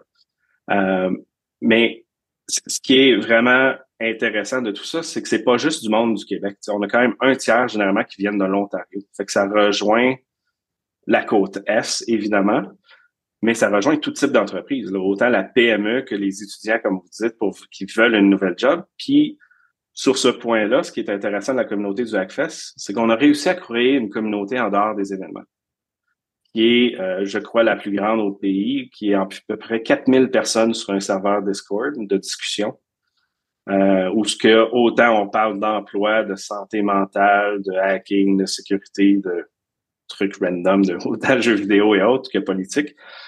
Et euh, une tonne d'entreprises prennent leur information là. Euh, puis c'est la place, si on a une question, on ah, comment on fait ci, comment on fait ça, ben il y a un, canal de discussion qui s'appelle Help Me, fait que tu poses peu importe la question. Mais la communauté est là pour aider à tous les niveaux. Fait que oui, on trouve des emplois pour une grande majorité de personnes qui débutent dans le domaine. On fait la revue de leur CV. On travaille avec une recruteuse qui a son entreprise, qu'on fait au Hackfest même. On a le village qui est Hack ta carrière, qui au final va être de voir, revoir leur, résumé, de parler de comment faire les entrevues, etc. Fait que ça, c'est vraiment, vraiment super. Et euh, on n'a pas des statistiques exactes, mais c'est des dizaines qu'on réussit à aider par année. Ça, c'est le fun. Ben, c'est intéressant de voir que la communauté euh, des pirates éthiques se, porte bien euh, au Québec, puis grâce justement aux outils que vous avez développés là, sur le côté. Mais la communauté des, des pirates informatiques, pas ceux qui sont éthiques, est-ce qu'elle est aussi euh, en vie et bien portante au Québec? Oui, mais ça l'a beaucoup changé parce que si on recule dans les années 90, même 80, il y avait ce qu'on appelait la scène de hacking au Québec, puis il y en avait dans toutes les villes qui était quand même très actif, mais dans ce temps-là, il n'y avait pas vraiment de loi, il n'y avait pas vraiment de rien, fait que c'était plus des kids de, de secondaire, voire du primaire, qui faisaient des On se souvient d'histoires qu'ont fait les médias, là, ouais. Ouais, ouais, ouais, exact. Euh, fait que dans ce temps-là, la, la scène de hacking était de manière, si on peut dire, plus publique. Fait qu'on pouvait joindre un channel IRC. Pour ceux qui se rappellent, c'est quoi IRC? Et euh, c'était public, on pouvait aller voir ça. Il y avait de la création de magazines pour dire voici comment pirater euh, les téléphones, les sites web, peu importe. Aujourd'hui, de la manière qu'on le voit, ben, avec la création de tout ce qui est les, les réseaux euh, dark web, Tor et, et autres, euh, ben c'est moins public. Évidemment, il y a une présence policière. En fait, tu veux pas aller euh, t'annoncer, mais on voit pas vraiment une scène officielle où ce que c'est des regroupements massifs de personnes qui officiellement c'était tout du monde qui s'entraidait à avoir du fun avec des trucs un petit peu peut-être sur le site, mais Aujourd'hui, ben, on va avoir des groupes peut-être un peu un peu partout sur Facebook, sur Twitter, sur des, des sites web euh, dark, dark web, sur des forums. Fait qu'on peut pas vraiment dire son combien. Ils s'annoncent pas. Ils font pas des magazines pour prouver qu'ils sont bons en sécurité. Ça va être plus pour faire de l'argent ou faire du crime parce que c'est le fun.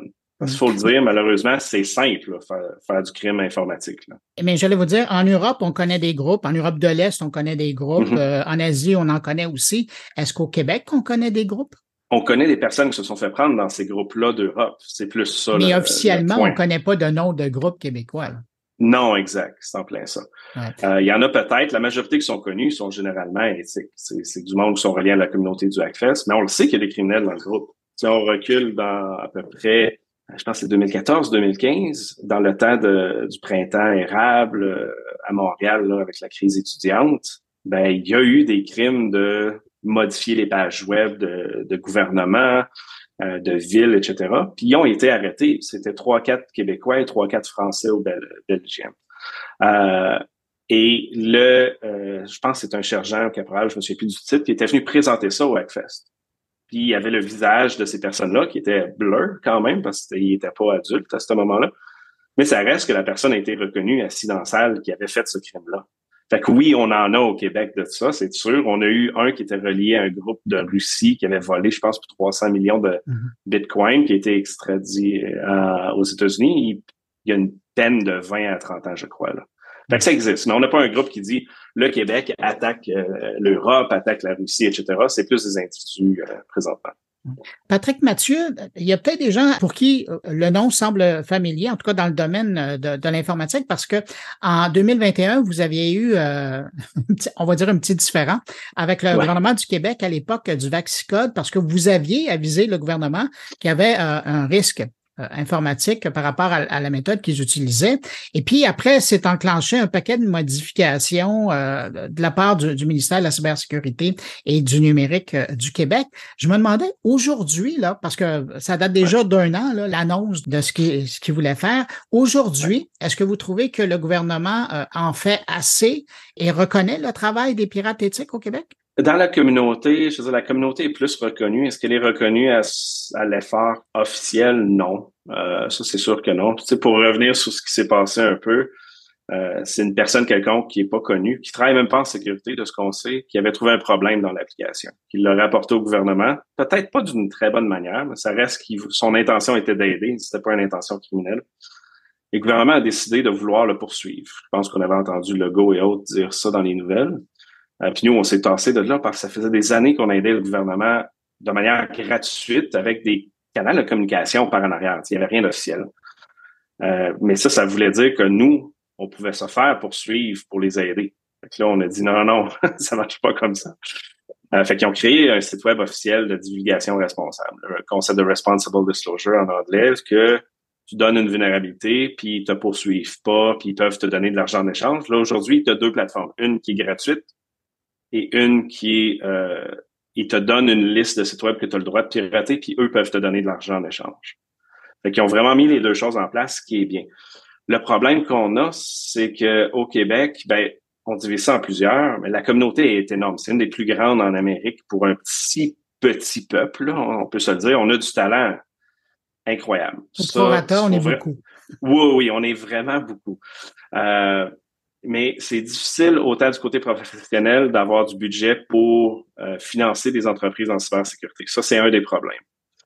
Euh, parce qu'aux États-Unis, des rondes de financement en VC, leur première ronde de, de seed, la ronde initiale, c'est généralement du 1 à 10 millions. Ici, euh, avec l'aide du gouvernement puis les petites entreprises qui font ça, si tu as 500 000, c'est beau. Puis quand tu as plus qu'un million, ben, c'est parce que Tu as quelqu'un qui a travaillé vraiment, vraiment fort pour aller en chercher beaucoup, beaucoup. Fait on n'a pas un écosystème fort de ce côté-là. Du côté d'encourager les personnes locales, ça c'est autant Québec que Canada, c'est le même niveau. Aux États-Unis, ils ont mis en place euh, récemment le concours avec la Maison Blanche pour pirater les systèmes d'intelligence artificielle pour les sécuriser. Fait que quand tu trouves les problèmes, évidemment, tu trouves les solutions qui vont avec. Au Canada, des concours, rien. Des budgets pour sécuriser, rien. On recule 2015-2016, les États-Unis faisaient la même chose avec DARPA, qui est la, la branche du militaire euh, public, pour financer ce qu'ils appellent des hackerspace et des projets de hacking. Fait qu'ils pouvaient te donner autant 5 000 que 200 000 pour dire, moi, je développe quelque chose d'utile. Évidemment, il faut que ton projet soit accepté, mais tu étais tout seul dans ton sous-sol à développer un logiciel de hacking ou de sécurité pour aider le gouvernement, les entreprises, etc. Encore une fois, Québec, Canada, rien du tout. Ça fait presque dix ans, là. On n'a pas d'initiative, on n'a rien. Excuse. Euh, la seule chose qu'on a, c'est le comité de cybersécurité avec le nouveau ministère de la cybersécurité à Québec, que je fais partie. Mais il se passe pas grand-chose. L'Ontario a mis en place le même type de comité, ils ont rédigé des rapports, ils ont fait des analyses, ils ont le support pour faire l'analyse et leur dire quoi faire. Versus au Québec, c'est plus le gouvernement, ils disent voici ce qu'on veut faire, qu'est-ce que vous en pensez? Ah, vous êtes plus un comité de sages qu'autre chose. Oui, exact. Mais tu peux pas vraiment dire ben, recommencer à zéro, ça fait pas de sens. Ce que toute autre place a le pouvoir de faire. Fait c'est ça, le côté entreprise, le côté hacking et le côté, finalement, interagir avec le gouvernement, il n'est pas vraiment là il existe parce que oui, le ministère de la cybersécurité va être au Hackfest et à certains autres événements, etc. Mais c'est plus un concept de publicité que de dire, ben, on fait un projet ensemble, voilà un million. Ou peu importe, là, mais il n'y a pas de, il n'y a rien d'officiel. Les seules choses qu'on a, c'est des petites subventions à, des entreprises. Et c'est compliqué. Pour connaître plusieurs dans les domaines, aller chercher de l'argent, faut faire des demandes à, à peu près 5, 10, 20 organisations versus aller à une porte puis obtenir tout l'argent nécessaire pour faire ça. Puis il faut créer des entreprises au Québec en cybersécurité et dans les autres domaines, on s'entend, mais c'est un problème au Canada. Le, tout le concept de VC n'est pas là. Les entreprises qui ont de l'argent ne viennent pas parce qu'il n'y a pas le support, il n'y a pas le portail ou l'organisation qui centralise tout. au Québec, même en termes de, de conférences de cybersécurité, on est rendu à une dizaine. Pour le niveau de population qu'on a, c'est un peu abusif. c'est un peu ça notre mentalité, c'est de créer tout le temps quelque chose d'un petit peu différent au lieu de faire une force. Puis ça se parle pas entre les gouvernements non plus. Le ministère de la cybersécurité ne gère pas l'argent. Fait que le ministère de l'économie va donner de l'argent à du monde qui travaille pas en cybersécurité pour des projets de cybersécurité. Ça, on le voit presque à tous les mois. Là. Ah, on a financé telle organisation. Tu regardes tous les résumés, les CV de ces personnes-là, aucune expérience en cybersécurité. C'est un peu frustrant de voir l'écosystème se, se, tirer dessus, si on peut dire. Mais on a le talent, il faut juste quelqu'un qui va mettre ça en place de manière officielle, puis on y arrive. Là. Il y a beaucoup d'efforts. Cette année, au Hackfest, on a mis un effort de plus qui est de créer le village, finalement, une vitrine pour les, euh, les startups en cybersécurité. Fait qu'on va avoir une quinzaine, peut-être une vingtaine d'entreprises qui vont venir présenter leurs solutions et échanger entre eux. Et toute la communauté va pouvoir être là, les aider si nécessaire, mais au moins savoir qu'ils sont là, puis présenter comment faire pour faire ça. Parce que présentement, malheureusement, j'en ai connu plusieurs, il y en a qui ont quitté leur job sans vraiment avoir d'argent pour partir ça. Ils ont été chanceux, ils ont réussi, mais quand tu réussis pas, euh, c'est un grand risque. Là. faut aller à l'étape suivante. Patrick Mathieu, c'est le nom de mon invité. Il est cofondateur du Hackfest. Euh, prochaine édition, ça se passe du 9 au 12 octobre à Lévis. Euh, si vous désirez avoir plus d'informations, ben, il y a un site web. Vous allez sur Google Hackfest Lévis. Vous allez trouver rapidement l'information. Patrick Mathieu, merci beaucoup d'avoir pris de votre temps pour répondre à mes questions. Merci, très apprécié. puis bon Hackfest. Yes.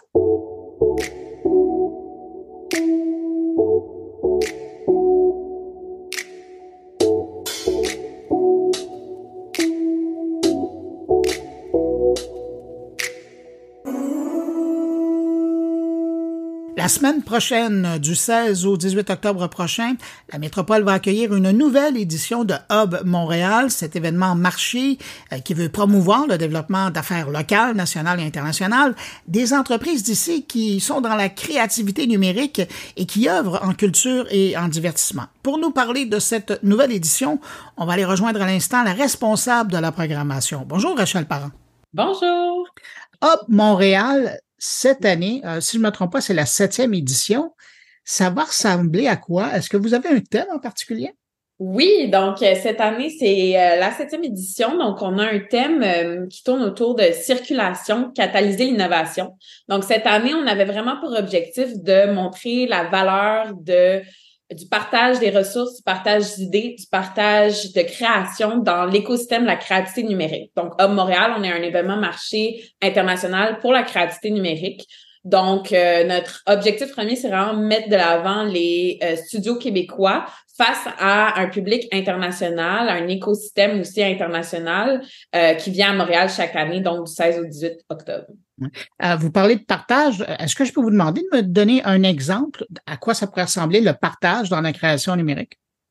Oui, bien sûr. Ben, il y a différents types de partage, je dirais. Il y a un partage au niveau euh, une grande montée en ce moment de la coproduction, euh, la collaboration. Donc, on voit des partages autant à l'international, par exemple, le quartier des spectacles qui vient euh, de sortir un tout nouveau projet qui s'appelle Éloge de l'air, qui a été fait en collaboration avec une compagnie à Bruxelles, donc Brussels Major Events. Donc, ça, c'est un type de partage. Mais on voit aussi des partages à l'intérieur de notre écosystème local également. Donc, par exemple, on a des compagnies comme Moment Factory qui parfois vont aller euh, utiliser des expertises, euh, comme par exemple au niveau du son avec euh, la compagnie Troublemakers. Donc, ça, c'est un autre type de partage qu'on voit même à l'interne de l'écosystème. Et là, quand on parle de Hub Montréal, on parle vraiment d'un événement marché. C'est à la fois un showcase, mais c'est aussi, c'est effrayant d'utiliser moi en anglais, là, mais c'est un showcase, c'est un marketplace, donc c'est un événement marché, c'est ça? Exactement. Donc, en fait, on a vraiment deux euh, objectifs à Hub. Notre premier, c'est vraiment d'être une vitrine de la créativité québécoise au niveau de la créativité numérique. Donc, euh, ça passe à travers des présentations de projets sur scène, des visites de projets dans un parcours qu'on fait vraiment à travers la ville de Montréal et également un espace démo où certaines entreprises peuvent venir présenter leurs projets. Puis ensuite, ça passe aussi par un côté, le côté marché, je dirais, c'est un côté très B2B, donc euh, business to business, où on organise, euh, on a tout un service de conciergerie au niveau de, des organisations pour faire rencontrer un acheteur potentiel international avec un studio local.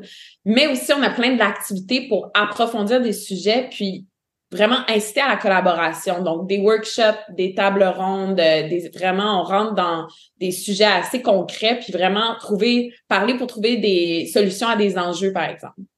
Est-ce que c'est votre septième édition, mais je me demandais, est-ce que c'est toujours un, défi pour vous d'aller, parce que vous parlez d'innovation, mais vous aussi, il faut innover là-dedans. Euh, est-ce que c'est toujours aussi euh, un défi d'arriver à offrir une programmation qui va faire comme Oh wow, on n'avait pas pensé à ça ou Oh wow, ah, on va, on va pouvoir voir ça? Oui, ben c'est oui, c'est un défi, mais je dirais qu'on a le luxe en fait à Hub euh, de se baser beaucoup sur notre écosystème à Montréal, la créativité numérique, qui lui nous offre chaque année de, des projets de plus en plus euh, grands, de plus en plus innovants. Donc vraiment, on a comme le luxe de pouvoir s'appuyer sur ces projets-là de l'écosystème qui euh, utilisent soit des nouvelles technologies, soit à plus grande échelle, des nouvelles collaborations. Puis, où on doit vraiment innover, je dirais, en tant qu'événement, c'est de pouvoir offrir tout le temps des nouvelles activités qui permettent de répondre à des besoins. Donc, nous, c'est plus au niveau des, euh, des activités où il faut innover. Par exemple, les workshops, c'est vraiment une première année. Puis, c'est en fait, euh, c'est pour répondre à une demande des entreprises qui souhaitent beaucoup euh, pouvoir échanger puis traiter des sujets de manière concrète. Par exemple, on parle de le futur de l'AI, l'utilisation de l'AI dans les projets créatifs ou sinon aussi la créativité numérique au service de secteurs connexes qu'on n'aurait peut-être pas pensé. Tu sais, maintenant, on a des projets dans des aéroports de euh, créativité numérique, mais mm-hmm. ça n'aurait jamais été un secteur vraiment qu'on se serait dit qu'on va aller dans l'immobilier, mais pourtant maintenant, ça, ça répond beaucoup. Vous venez de mentionner le mot magique, l'intelligence artificielle. J'imagine que ça va transpirer un peu à l'événement, ça? Oui, c'est sûr. Donc, on a quand même euh, de plusieurs manières, je dirais même. Donc, on a plusieurs projets qui vont être présentés sur scène qui utilisent l'intelligence artificielle à travers leurs projets. Donc, de manière un peu plus indirecte, je dirais, on va voir cette, intelligence artificielle au niveau de la programmation.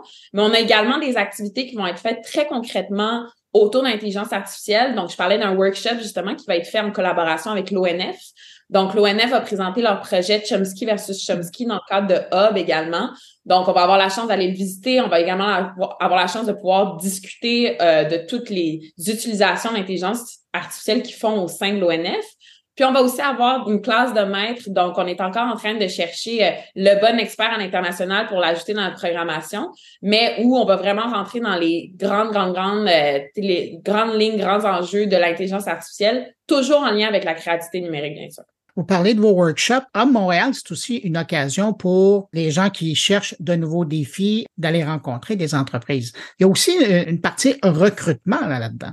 Oui, donc il y a une grande partie recrutement, surtout, je dirais, au niveau international. Donc, au niveau international, on a une grosse équipe qui est euh, composée de... J'ai une grosse équipe, ça va l'air trois personnes, mais pour nous, c'est une grosse équipe qui se mettent euh, jour et nuit à vraiment faire de la recherche. Puis il y a un côté aussi que euh, c'est pas juste avoir quelqu'un qui va être là pour être là. On, on cherche vraiment des acheteurs potentiels, puis des entreprises sont ouvertes à la collaboration ou sinon qui ont des nouvelles possibilités de projets.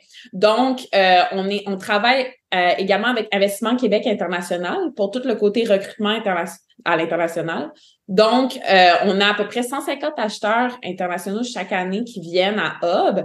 Donc, on fait des activités sur la route pour pouvoir aller les recruter. Donc, c'est vraiment des missions commerciales qu'on mmh. organise pour aller les visiter, voir qu'est-ce qui se passe, puis les inviter ensuite à Hub.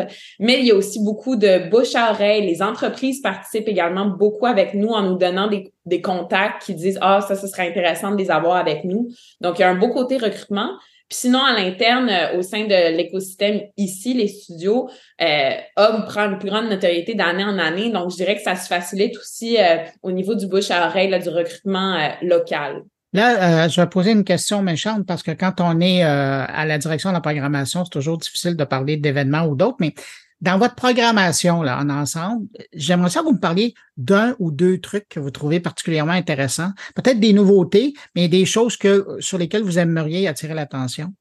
Oui, ben euh, on il y a le un premier euh, c'est un projet que je pense qui est très connu au, sein de, de, de l'écosystème, mais qui vraiment est marquant pour beaucoup. Puis c'est le projet de Félix et Paul euh, l'infini.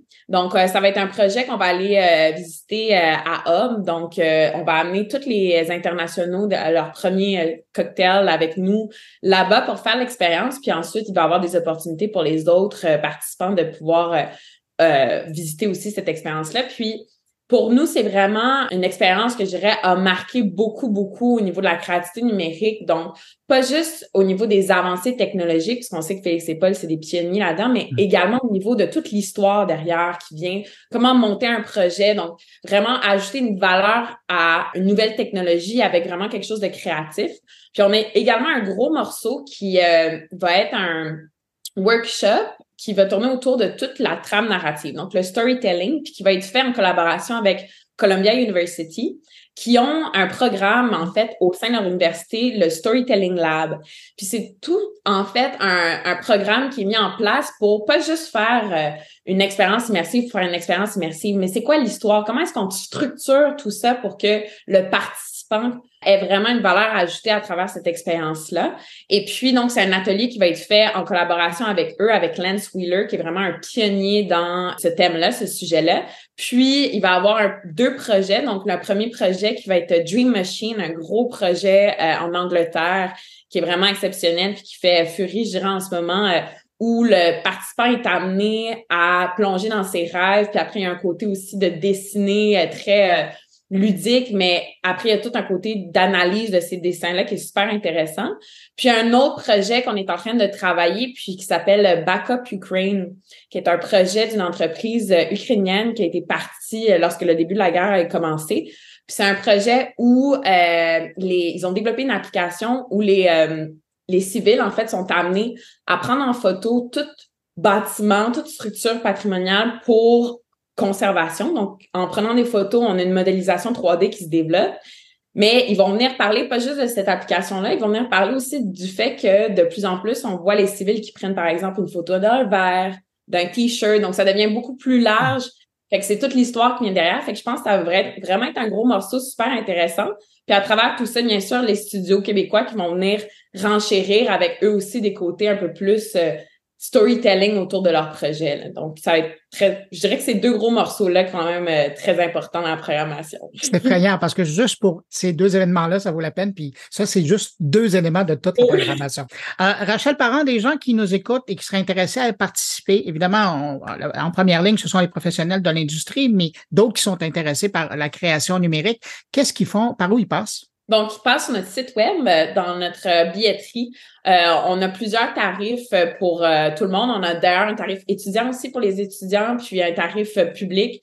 Donc, euh, ils peuvent passer par là directement puis acheter un billet. L'adresse, c'est hubmontréal.com.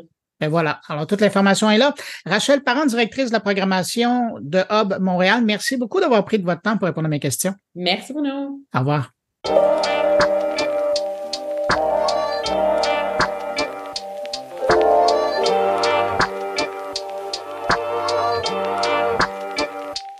Cette semaine, l'Académie de la transformation numérique de l'Université Laval à Québec publiait un nouveau fascicule de l'enquête Net Tendance qui s'intéresse cette fois aux maisons intelligentes. Pour survoler les grandes lignes de cette édition, ben, on rejoint l'éditrice de l'enquête. Bonjour Claire Bourget. Bonjour Bruno. faut croire que c'est une bonne année pour euh, les objets connectés, les maisons connectées en tout cas, parce Oui. que ça s'en va en croissance. Là.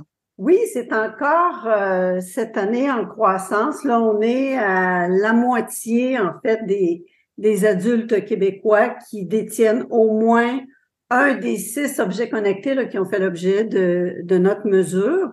Puis chez les 18 à 34 ans, c'est même 80% En matière de, de co- connectés pour la maison, les, les plus jeunes adultes, là, euh, il y a un usage beaucoup plus marqué de ces outils-là. On voit tout est tout est à la hausse, mais en fait une légère hausse, sauf les enceintes. Ah, ça, c'est intéressant. Oui, ben oui, c'est intéressant. Puis on a aussi euh, nos résultats indiquent l'utilisation que les gens en font principalement actuellement, c'est pour écouter de la musique. Probablement, ce n'était pas ce qu'avaient pensé les euh, les développeurs euh, des enceintes au tout début. On se souviendra, là, ça fait quand même. euh, Ça fait, quand Ça même fait 10 ans. ouais. ça fait un bout de temps. Donc, on voit que, puis l'enceinte, euh, on l'a vu ces dernières années, euh, les manufacturiers d'enceintes euh, ont cessé d'investir dans le développement de ces outils-là. Au début, on, à ce moment-là, on se disait, elle va servir à toutes sortes d'usages, on va demander, ah, série ci, série ça, à la maison, mais finalement, euh, l'utilisation euh, a pris une certaine direction, si on veut. Alors euh, là, ce qu'on voit, mais c'est ça. Ça demeure quand même un, un- un des, des appareils intelligents le plus présent. là. Un quart des adultes qui ont une enceinte à la maison. Mais euh, on voit là que ça, ça, la, la progression cesse, voire même euh, il y a une diminution. Claire, autre donnée qu'on voit dans cette édition du Net Tendance, c'est que les gens, évidemment, quand on parle des objets euh, connectés, ils trouvent, évidemment, c'est pour ça qu'il y a une croissance, ils trouvent beaucoup d'avantages malgré les risques. Oui, c'est, euh, je dirais qu'actuellement, là, c'est la majorité, on parle de, de 82 là, de nos répondants qui, qui se disent satisfaits des, des appareils connectés qu'ils ont à la maison. Fait que ça, c'est, euh, je pense que c'est du, c'est du positif. Mais en parallèle, il y a quand même un pourcentage marqué. Tu sais, on parle de deux tiers euh, des gens qui possèdent ces appareils-là qui perçoivent un risque associé soit à la protection de leur renseignement personnel ou euh, au respect de leur vie privée. Donc, euh, ce risque-là est quand même, je dirais, très présent. deux tiers des gens, c'est pas, euh, c'est, c'est Non, pas non, c'est pas anodin. Ouais, ouais. Non, non, c'est pas, c'est pas anodin. Donc, éventuellement, moi, je pense qu'il va falloir que les, euh, les fabricants euh, adressent euh, ces, ces risques-là et, et donnent des, des, des, des assurances, si on veut, aux utilisateurs et utilisatrices. Mais, euh, malgré la présence de ces risques-là, on voit que euh, le bénéfice perçu l'emporte, d'où finalement l'utilisation euh, de ces appareils-là par, euh, par les gens. Ça, c'est euh, une observation. Mais un point aussi intéressant de nos résultats, c'est la motivation à posséder ces appareils-là chez les hommes versus chez les femmes. Quels sont-ils? Ben, chez les femmes, c'est beaucoup plus orienté sur euh, la protection de, de sa sécurité, l'aspect l'aspect de la sécurité à domicile puis tout ça, tandis que les hommes, eux autres, c'est plus au niveau euh, du bien-être à domicile. Puis cette différence-là, on l'a vu dans dans des études américaines, ça existe aussi chez nos voisins du Sud. On n'est pas unique euh, à ce chapitre. Euh, c'est un dénominateur commun avec avec les États-Unis entre les motivations hommes-femmes. Ça, ça veut dire que les fabricants de ces produits-là ont vraiment deux marchés différents à qui ils doivent vendre le même appareil. Exact. Ils ont une vente à faire sur des, des critères euh, différents. Claire Bourget, je rappelle, euh, tu es la directrice euh, intelligence d'affaires et recherche marketing, et c'est toi l'âme derrière la net tendance. Merci beaucoup. Ça m'a fait plaisir. Ici Patrick Pierrat, éditeur de l'infolettre InfoBref. Connaissez-vous InfoBref C'est un moyen simple et gratuit de connaître chaque matin l'essentiel des nouvelles importantes. InfoBref résume les principaux événements dans l'actualité et vous envoie une infolettre qui se lit en 5 minutes. Pour essayer InfoBref, allez à infobref.com. De retour à mon carnet. Autour maintenant de mes collaborateurs, Stéphane Ricoul s'intéresse au smart manufacturing, ou en français on parlerait de fabrication intelligente, soit de la fabrication de produits qui intègrent l'utilisation de l'ordinateur et une approche très agile.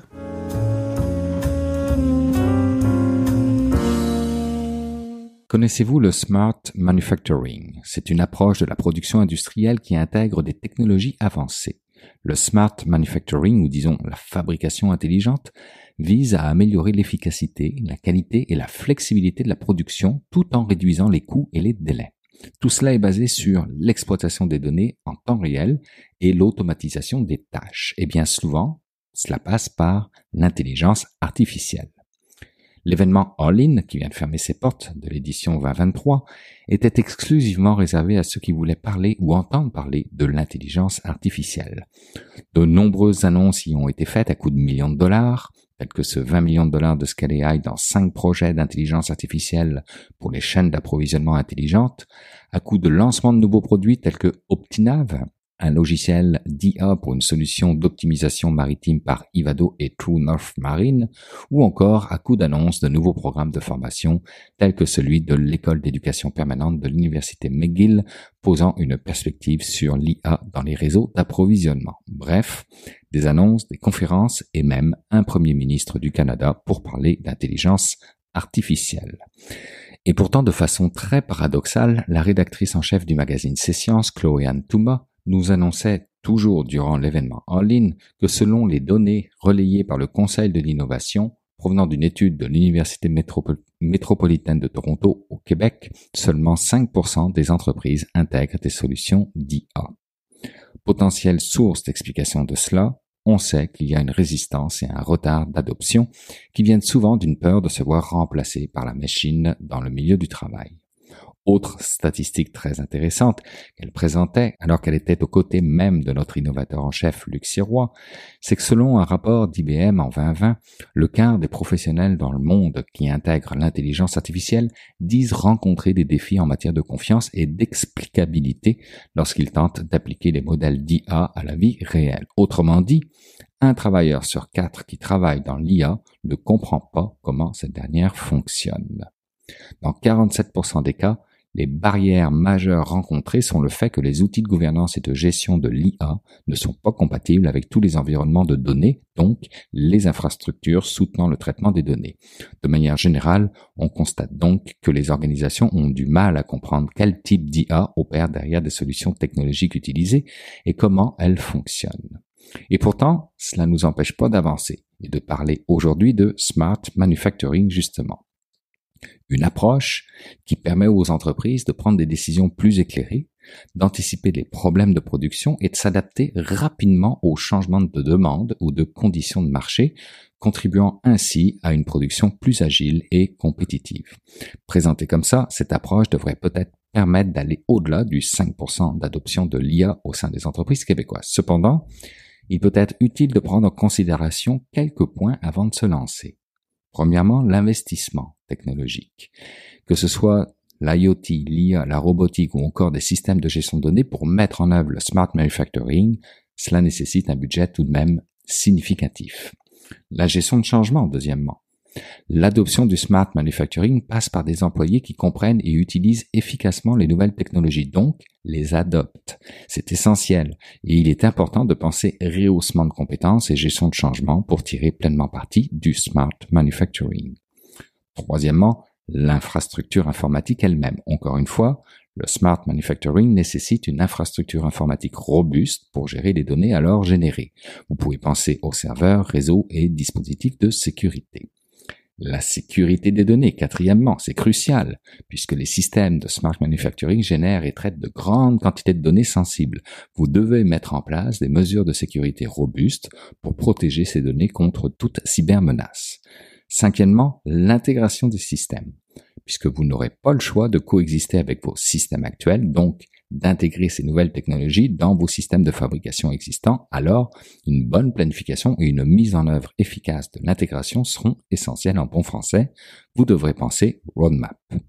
Sixièmement, la planification stratégique. Vous allez devoir élaborer une stratégie claire pour la mise en œuvre du smart manufacturing en identifiant les objectifs, les mesures de performance et les avantages attendus. Une belle façon de faire votre gestion des risques. Et enfin, septièmement, la collaboration avec les fournisseurs et les partenaires. Le smart manufacturing peut impliquer la collaboration avec des fournisseurs et des partenaires pour partager des données et des informations. C'est un pensez-y bien du point de vue des protocoles de communication et des accords de confidentialité. Maintenant, j'aimerais vous proposer un petit tour du monde de quelques exemples de smart manufacturing puisque ce n'est pas de la science-fiction. Et j'ai demandé pour ça de l'aide à ChatGPT. Je vous livre ici les exemples qu'il m'a trouvés. Siemens AG, leader mondial dans le domaine de l'automatisation industrielle et de l'électrification, a développé le concept de Siemens Digital Enterprise qui intègre des technologies telles que l'automatisation avancée, l'IIoT, Industrial Internet of Things, et la simulation numérique pour améliorer leur processus de fabrication et de productivité. General Electric a mis en place le GE Bryan Factory, en utilisant des technologies telles que l'analyse des données en temps réel, l'automatisation robotique et l'IoT pour optimiser la fabrication de produits tels que les turbines d'avion et les équipements médicaux. Procter Gamble a investi dans la fabrication intelligente en utilisant des capteurs IoT et l'analyse de données pour surveiller en temps réel la production de produits de grande consommation tels que les détergents et les produits d'hygiène qu'on a tous chez nous. Ford a mis en œuvre des technologies de fabrication avancées, notamment des robots collaboratifs et des analyses prédictives pour améliorer l'efficacité de sa production automobile.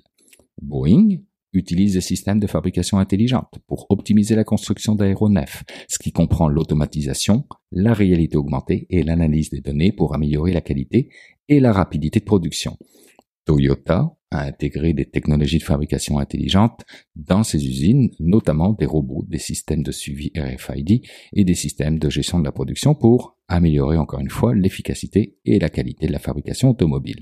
Et enfin, ABB, leader mondial dans l'automatisation et les technologies électriques, propose des solutions de smart manufacturing pour diverses industries, notamment l'énergie, la robotique et l'automatisation industrielle.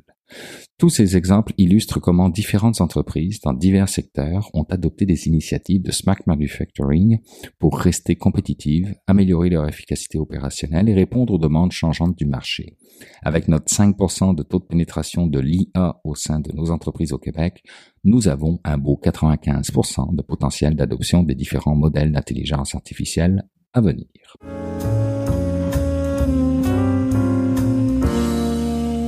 Comme à l'habitude, c'est le temps d'aller rejoindre mon ami Jean-François Poulain. Bonjour Jean-François. Bonjour Bruno. Jean-François, on, connaît Tech for Good, mais là, tu vas nous présenter Product for Good.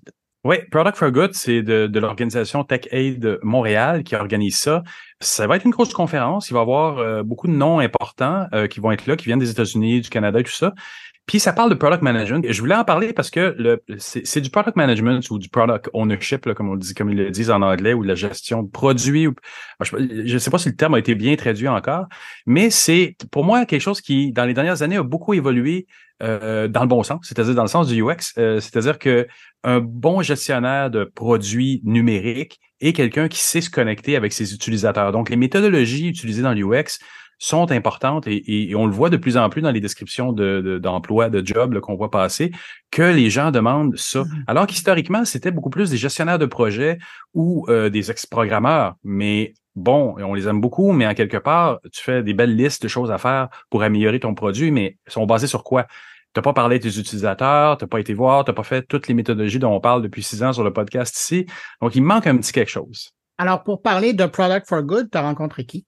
J'ai rencontré euh, la cofondatrice Laura Di Costanzo, qui est euh, justement elle-même euh, product leader, anciennement même UX. Donc, c'est quelqu'un qui est très connecté là-dessus. L'événement va avoir lieu le 18 octobre. C'est pas très cher non plus, puis il faut aussi noter que tous les, tout le bénéfice de l'événement va aller à Centraide. Donc, c'est une belle cause. Merci d'avoir eu l'idée de nous faire découvrir ça. Et puis, ben, on écoute l'entrevue. Puis nous, ben, on se retrouve la semaine prochaine. Salut. À la semaine prochaine. Bye. Alors, bonjour Laura. Parle-moi de l'événement qui s'en vient à Montréal, Product for Good. Qu'est-ce que c'est? Product for Good, c'est euh, la première conférence euh, autour de la gestion de produits qu'on organise à Montréal. Euh, c'est un événement qui, est organisé par l'organisme TechEd, qui vise depuis plusieurs années à organiser des événements pour lever des fonds et soutenir Centraide du Grand Montréal. Cette année, on organise, après avoir organisé euh, le tournoi de soccer, euh, la conférence AI à Montréal, conférence euh, de gaming aussi, on organise la première conférence produit euh, et on vise à, recevoir 300 à 500 product leaders à Montréal.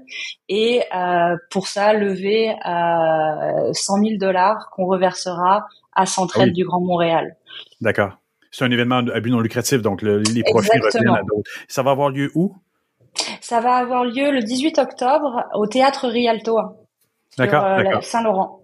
Et donc, revenons au fondamental de la chose. Qu'est-ce que c'est le product management? C'est le, la gestion d'un produit. On a tout le temps en tête encore aujourd'hui un produit, c'est un, un, objet physique, mais ça a évolué beaucoup. Est-ce que tu peux m'en parler? Alors le product management, qu'est-ce que c'est? C'est un vaste sujet. Ça dépend mm. évidemment, comme tu l'as soulevé, est-ce qu'on est sur un produit physique ou est-ce qu'on est euh, sur un produit dématérialisé comme euh, un software? Euh, la gestion de produit, tout simplement, c'est, en tout cas pour moi, c'est de développer un produit qui est à destination d'utilisateurs. On vient résoudre un problème dans la vie de tous les jours pour des utilisateurs. Euh, ce qui veut bien évidemment dire qu'on comprend le problème, qu'on prend le temps de comprendre le problème pour développer le, bon produit hein, euh, et qu'on récupère du feedback au fur et à mesure qu'on le bâtit pour s'assurer que ça répond bien aux besoins qu'on essaye de résoudre.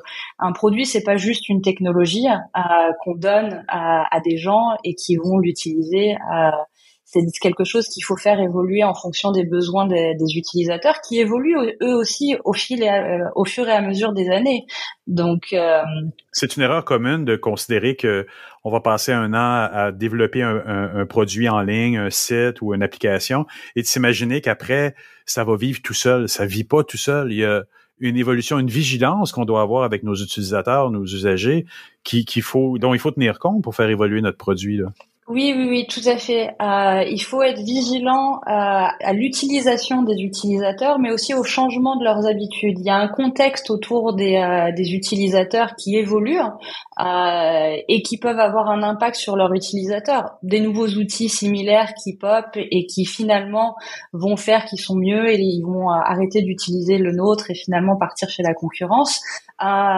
des nouvelles technologies. On, on voit le chat GPT qui a disrupt complètement l'industrie et la, du AI et le rend accessible.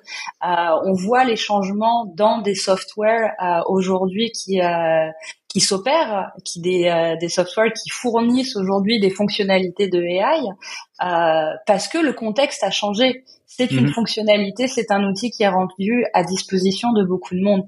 Mais pour ça, ça veut dire qu'il faut qu'on reste à l'écoute de nos utilisateurs. Euh, et ça, c'est le, ça c'est un des grands pans, euh, un des gros éléments qui est important dans le rôle de gestionnaire de produits, c'est qu'on n'est pas juste là pour livrer un produit euh, d'un point de vue implémentation. on est là aussi pour constamment faire de la recherche et être à l'écoute des utilisateurs en amont, mais aussi en aval. Une fois que le produit est lancé c'est d'avoir cette, euh, cette loupe continuelle de, de collecte de feedback auprès des utilisateurs pour être en mesure de l'améliorer de manière continue. Euh, tu l'as très bien dit tout à l'heure, c'est pas juste euh, on ship puis euh, fini. et, et c'est fini. C'est c'est quelque chose qui ne s'arrête jamais et qui au il ne faut pas l'arrêter. Si on l'arrête, c'est là qu'on on arrête d'évoluer puis que on prend le risque de ne plus répondre aux besoins des, des utilisateurs. Donc, c'est un métier qui est loin d'être celui qui fait juste gérer les équipes de programmation. C'est aussi quelqu'un qui, de l'autre côté, euh, est, vigilant par rapport à tout ce qui est dit sur son logiciel, toutes les réactions qui peuvent venir de son logiciel. Tout à fait. Euh, et c'est un très bon point. le, la collecte de feedback qu'on reçoit des utilisateurs peut venir non seulement de, de reviews comme sur un App Store, euh, mhm. ou, euh, mais vient aussi des équipes à l'interne. Les équipes de vente, les équipes de support sont les, les sont sur le front line. C'est les premiers à pouvoir nous fournir du feedback dès la sortie d'une nouvelle fonctionnalité ou d'un nouveau produit. Euh, il faut pas négliger l'importance du rôle de gestionnaire de produits au sein d'une compagnie et l'importance qui est le travail de, de collaboration et d'écoute aussi à l'interne. Euh, on n'est pas dans une petite bulle, on travaille pas juste avec des développeurs, on doit collaborer avec tout le monde. Est-ce qu'il y a des formations qui, encadrent euh, ça à Montréal?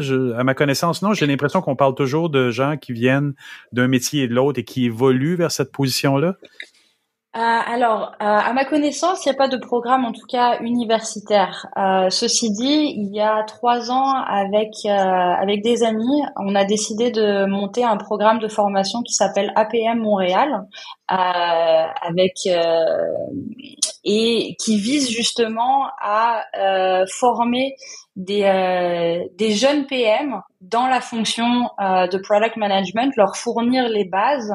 Euh, Qu'est-ce que la recherche utilisateur Comment euh, développer une stratégie go-to-market Travailler avec les développeurs. Et dernièrement, on s'est rendu compte aussi qu'on attirait des gens qui visaient à tout simplement faire la transition en product management, qui n'avaient pas nécessairement déjà le rôle. Et donc, on a étendu un petit peu les, portes du programme à, ce genre de profil-là qui était motivé à faire la transition. Euh, je, pense qu'il y a beaucoup d'autres programmes qui existent à Montréal, mais euh, pour nous, c'était très important d'offrir ce programme-là c'est, c'est, je, le vois assez naturellement que c'est un UX, quelqu'un qui est en UX pourrait vouloir devenir un PM parce que il va lui manquer certains, certains éléments, mais comme tu viens de décrire là, il y a beaucoup de choses qui sont similaires au métier du UX. De quel autre background, de quel autre euh, métier peuvent provenir des gens qui veulent devenir product manager? Oh, de tout background en fait, et ça va dépendre aussi après la, la spécialisation en termes de gestionnaire de produits. Euh, mais moi j'ai vu des, des, gens qui viennent de support, des gens qui viennent de ah marketing. Moi-même je viens de marketing, euh, des gens qui viennent de, de, design, des anciens développeurs aussi. Euh, des anciens business analystes. Euh, donc, euh, on voit vraiment des gens de, de, de tout background qui, euh, qui, qui s'intéressent à la gestion de produits et c'est vrai que ces dernières années, moi à Montréal, en tout cas, je l'ai vu particulièrement dans l'écosystème des startups. Il y a dix ans, être un PM dans une startup de 15 personnes, ça n'existait pas vraiment. Euh, Aujourd'hui, être un premier PM dans une startup de 15 personnes, ça se voit, ça se fait, mais il faut pouvoir leur donner accès aux outils et aux bases pour transitionner et pour recevoir aussi ce genre de fonctions euh, dans leur compagnie. Moi, je pense qu'on a besoin, puis tant mieux pour APM Montréal que vous avez créé, de créer une espèce de base de, de, de formation, de normalisation, parce qu'effectivement, moi, de ce que j'ai vu dans les dernières années, tu as des product managers qui sont très orientés juste sur les euh, sur les spécifications techniques du logiciel sans être très vigilants par rapport à ce que le marché dit du, du, logiciel en question. Et, inversement, j'ai vu aussi des gens qui sont pas très techniques et, pas en lien avec leurs équipes de programmation et avoir un background plus UX, mais d'avoir une, espèce de forme de normalisation, ça, ça, serait vraiment important, je pense, sur le marché de Montréal ou ailleurs. C'est très important, puis c'est quelque chose que j'ai pu observer, euh, notamment chez des chez des, des, des jeunes product managers. Euh, il y, a besoin d'une certaine base en gestion de produits. Euh, il y a besoin d'une base en euh, recherche utilisateur, comprendre comment faire des, euh, des user interviews sans avoir trop de biais, euh, faire de, de, des usability tests également. Ouais. Mais c'est important aussi d'avoir des bases en, en analytique, être capable de lire et monter des dashboards et de mixer finalement toute cette information qualitative et quantitative pour extraire euh, des insights et trouver le, le problème qui, qui reste à résoudre. Après, c'est sûr que d'avoir un background technique, j'ai jamais cru que c'était une nécessité pour un product manager, mais il faut avoir la curiosité de comprendre comment la, Ouais. la machine fonctionne Connaître pour être capable. Ouais. Exactement, Ouais. exactement. Et, Euh, et tu dis et- que ça peut s'app- s'appliquer aux jeunes, mais ça peut s'appliquer aussi aux vieux, parce que moi, historiquement, des product managers un peu plus vieux dans l'industrie euh, sont des gens qui provenaient de la gestion de projets ou de la programmation, même littéralement. Et puis Mhm. c'est là où, inversement, il va leur manquer des, des, des éléments de savoir comment toucher à leur public cible. Tout à fait. Euh, c'est quelque chose que qu'on observe. C'est un peu pour ça que moi, ça a toujours été important de m'impliquer dans la communauté produit. J'ai moi-même euh, appris énormément grâce à la communauté produit à Montréal, à commencer par Product Tank, maintenant avec APM. Euh, c'est vraiment, moi, pour moi, ça a toujours été important de de de participer à faire grandir cette communauté. Ça va faire 12 ans que je suis à Montréal, ça va faire 10 ans que je suis impliquée dans cette communauté produit. Et, euh, et c'est tout ce qu'on essaye de faire avec cette conférence également. C'est de, de continuer à renforcer euh, la fonction de gestionnaire de produits ici à Montréal pour soutenir les, pour soutenir les, euh, les compagnies qui en ont besoin. Ben, revenons un peu sur l'événement aussi. Euh, Tu me disais plutôt qu'il était séparé en deux, euh, deux sections. Deux, il y a deux axes que, que vous voulez couvrir cette année. Est-ce que tu peux m'en parler un peu? Oui, euh, le, le sujet global, c'est le futur de la gestion de produits, ce qui est très vaste. Ouais, Euh, mais mais on a deux sujets, deux axes principaux pour, à travers la, la conférence qui vont être le AI, évidemment. On n'a pas pu y échapper avec euh, tout ce que ChatGPT nous a amené cette année. Euh, et l'autre l'autre axe, c'est tout ce qui est euh, diversité, inclusion et équité. Euh, non seulement pour bâtir des équipes, mais aussi comment euh, s'assurer de développer un produit qui est suffisamment inclusif.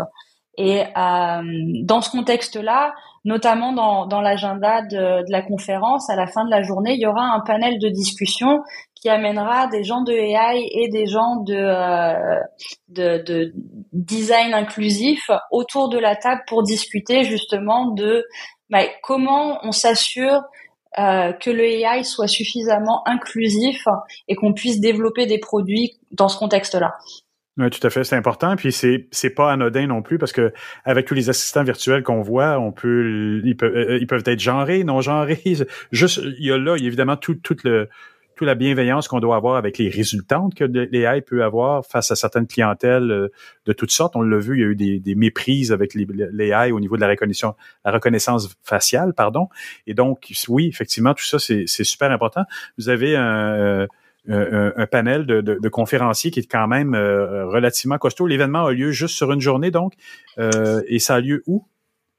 Euh, sur une journée, ça a lieu euh, au théâtre Rialto le 18 octobre. Euh, on a des gens en effet qui euh, viennent d'en dehors de Montréal, de San Francisco, de Boston, de Seattle, avec Microsoft, Google, HubSpot qui viennent participer, Roblox également qui viennent participer à, à la conférence. Mais c'était aussi important pour nous de de faire de mettre de l'avant des gens qui sont aussi impliqués dans la communauté à Montréal. C'est pour ça qu'on a introduit aussi une, une section Community Lightning Talks euh, avec des gens qui, euh, des gens de la communauté Montréal qui viendront, euh, qui viendront eux aussi faire des présentations. Donc, quelqu'un de la compagnie Unito avec qui tu as déjà travaillé. J'ai interviewé quelqu'un aussi dernièrement. Oui. Donc, vous, vous, vous, faites attention à la communauté locale. Il y a une communauté internationale. pour aller acheter des billets, on doit aller où?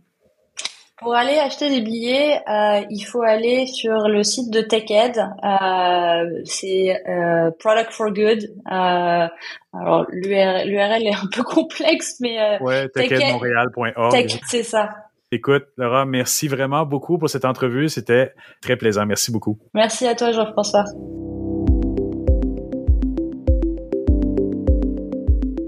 Eh ben voilà, c'est ainsi que se termine cette édition de mon carnet. Merci à nos invités. Merci à Jérôme Colombin, Stéphane Ricoul et Jean-François Poulet de leur participation cette semaine. Merci aux gens de Novipro d'avoir appuyé la production de mon carnet cette semaine. Et puis merci à vous qui avez écouté cette édition jusqu'à la toute fin. Très heureux d'avoir passé ce bout de journée avec vous. Je vous donne rendez-vous vendredi prochain pour une nouvelle édition de mon carnet. Entre-temps, passez une excellente semaine et surtout, portez-vous bien.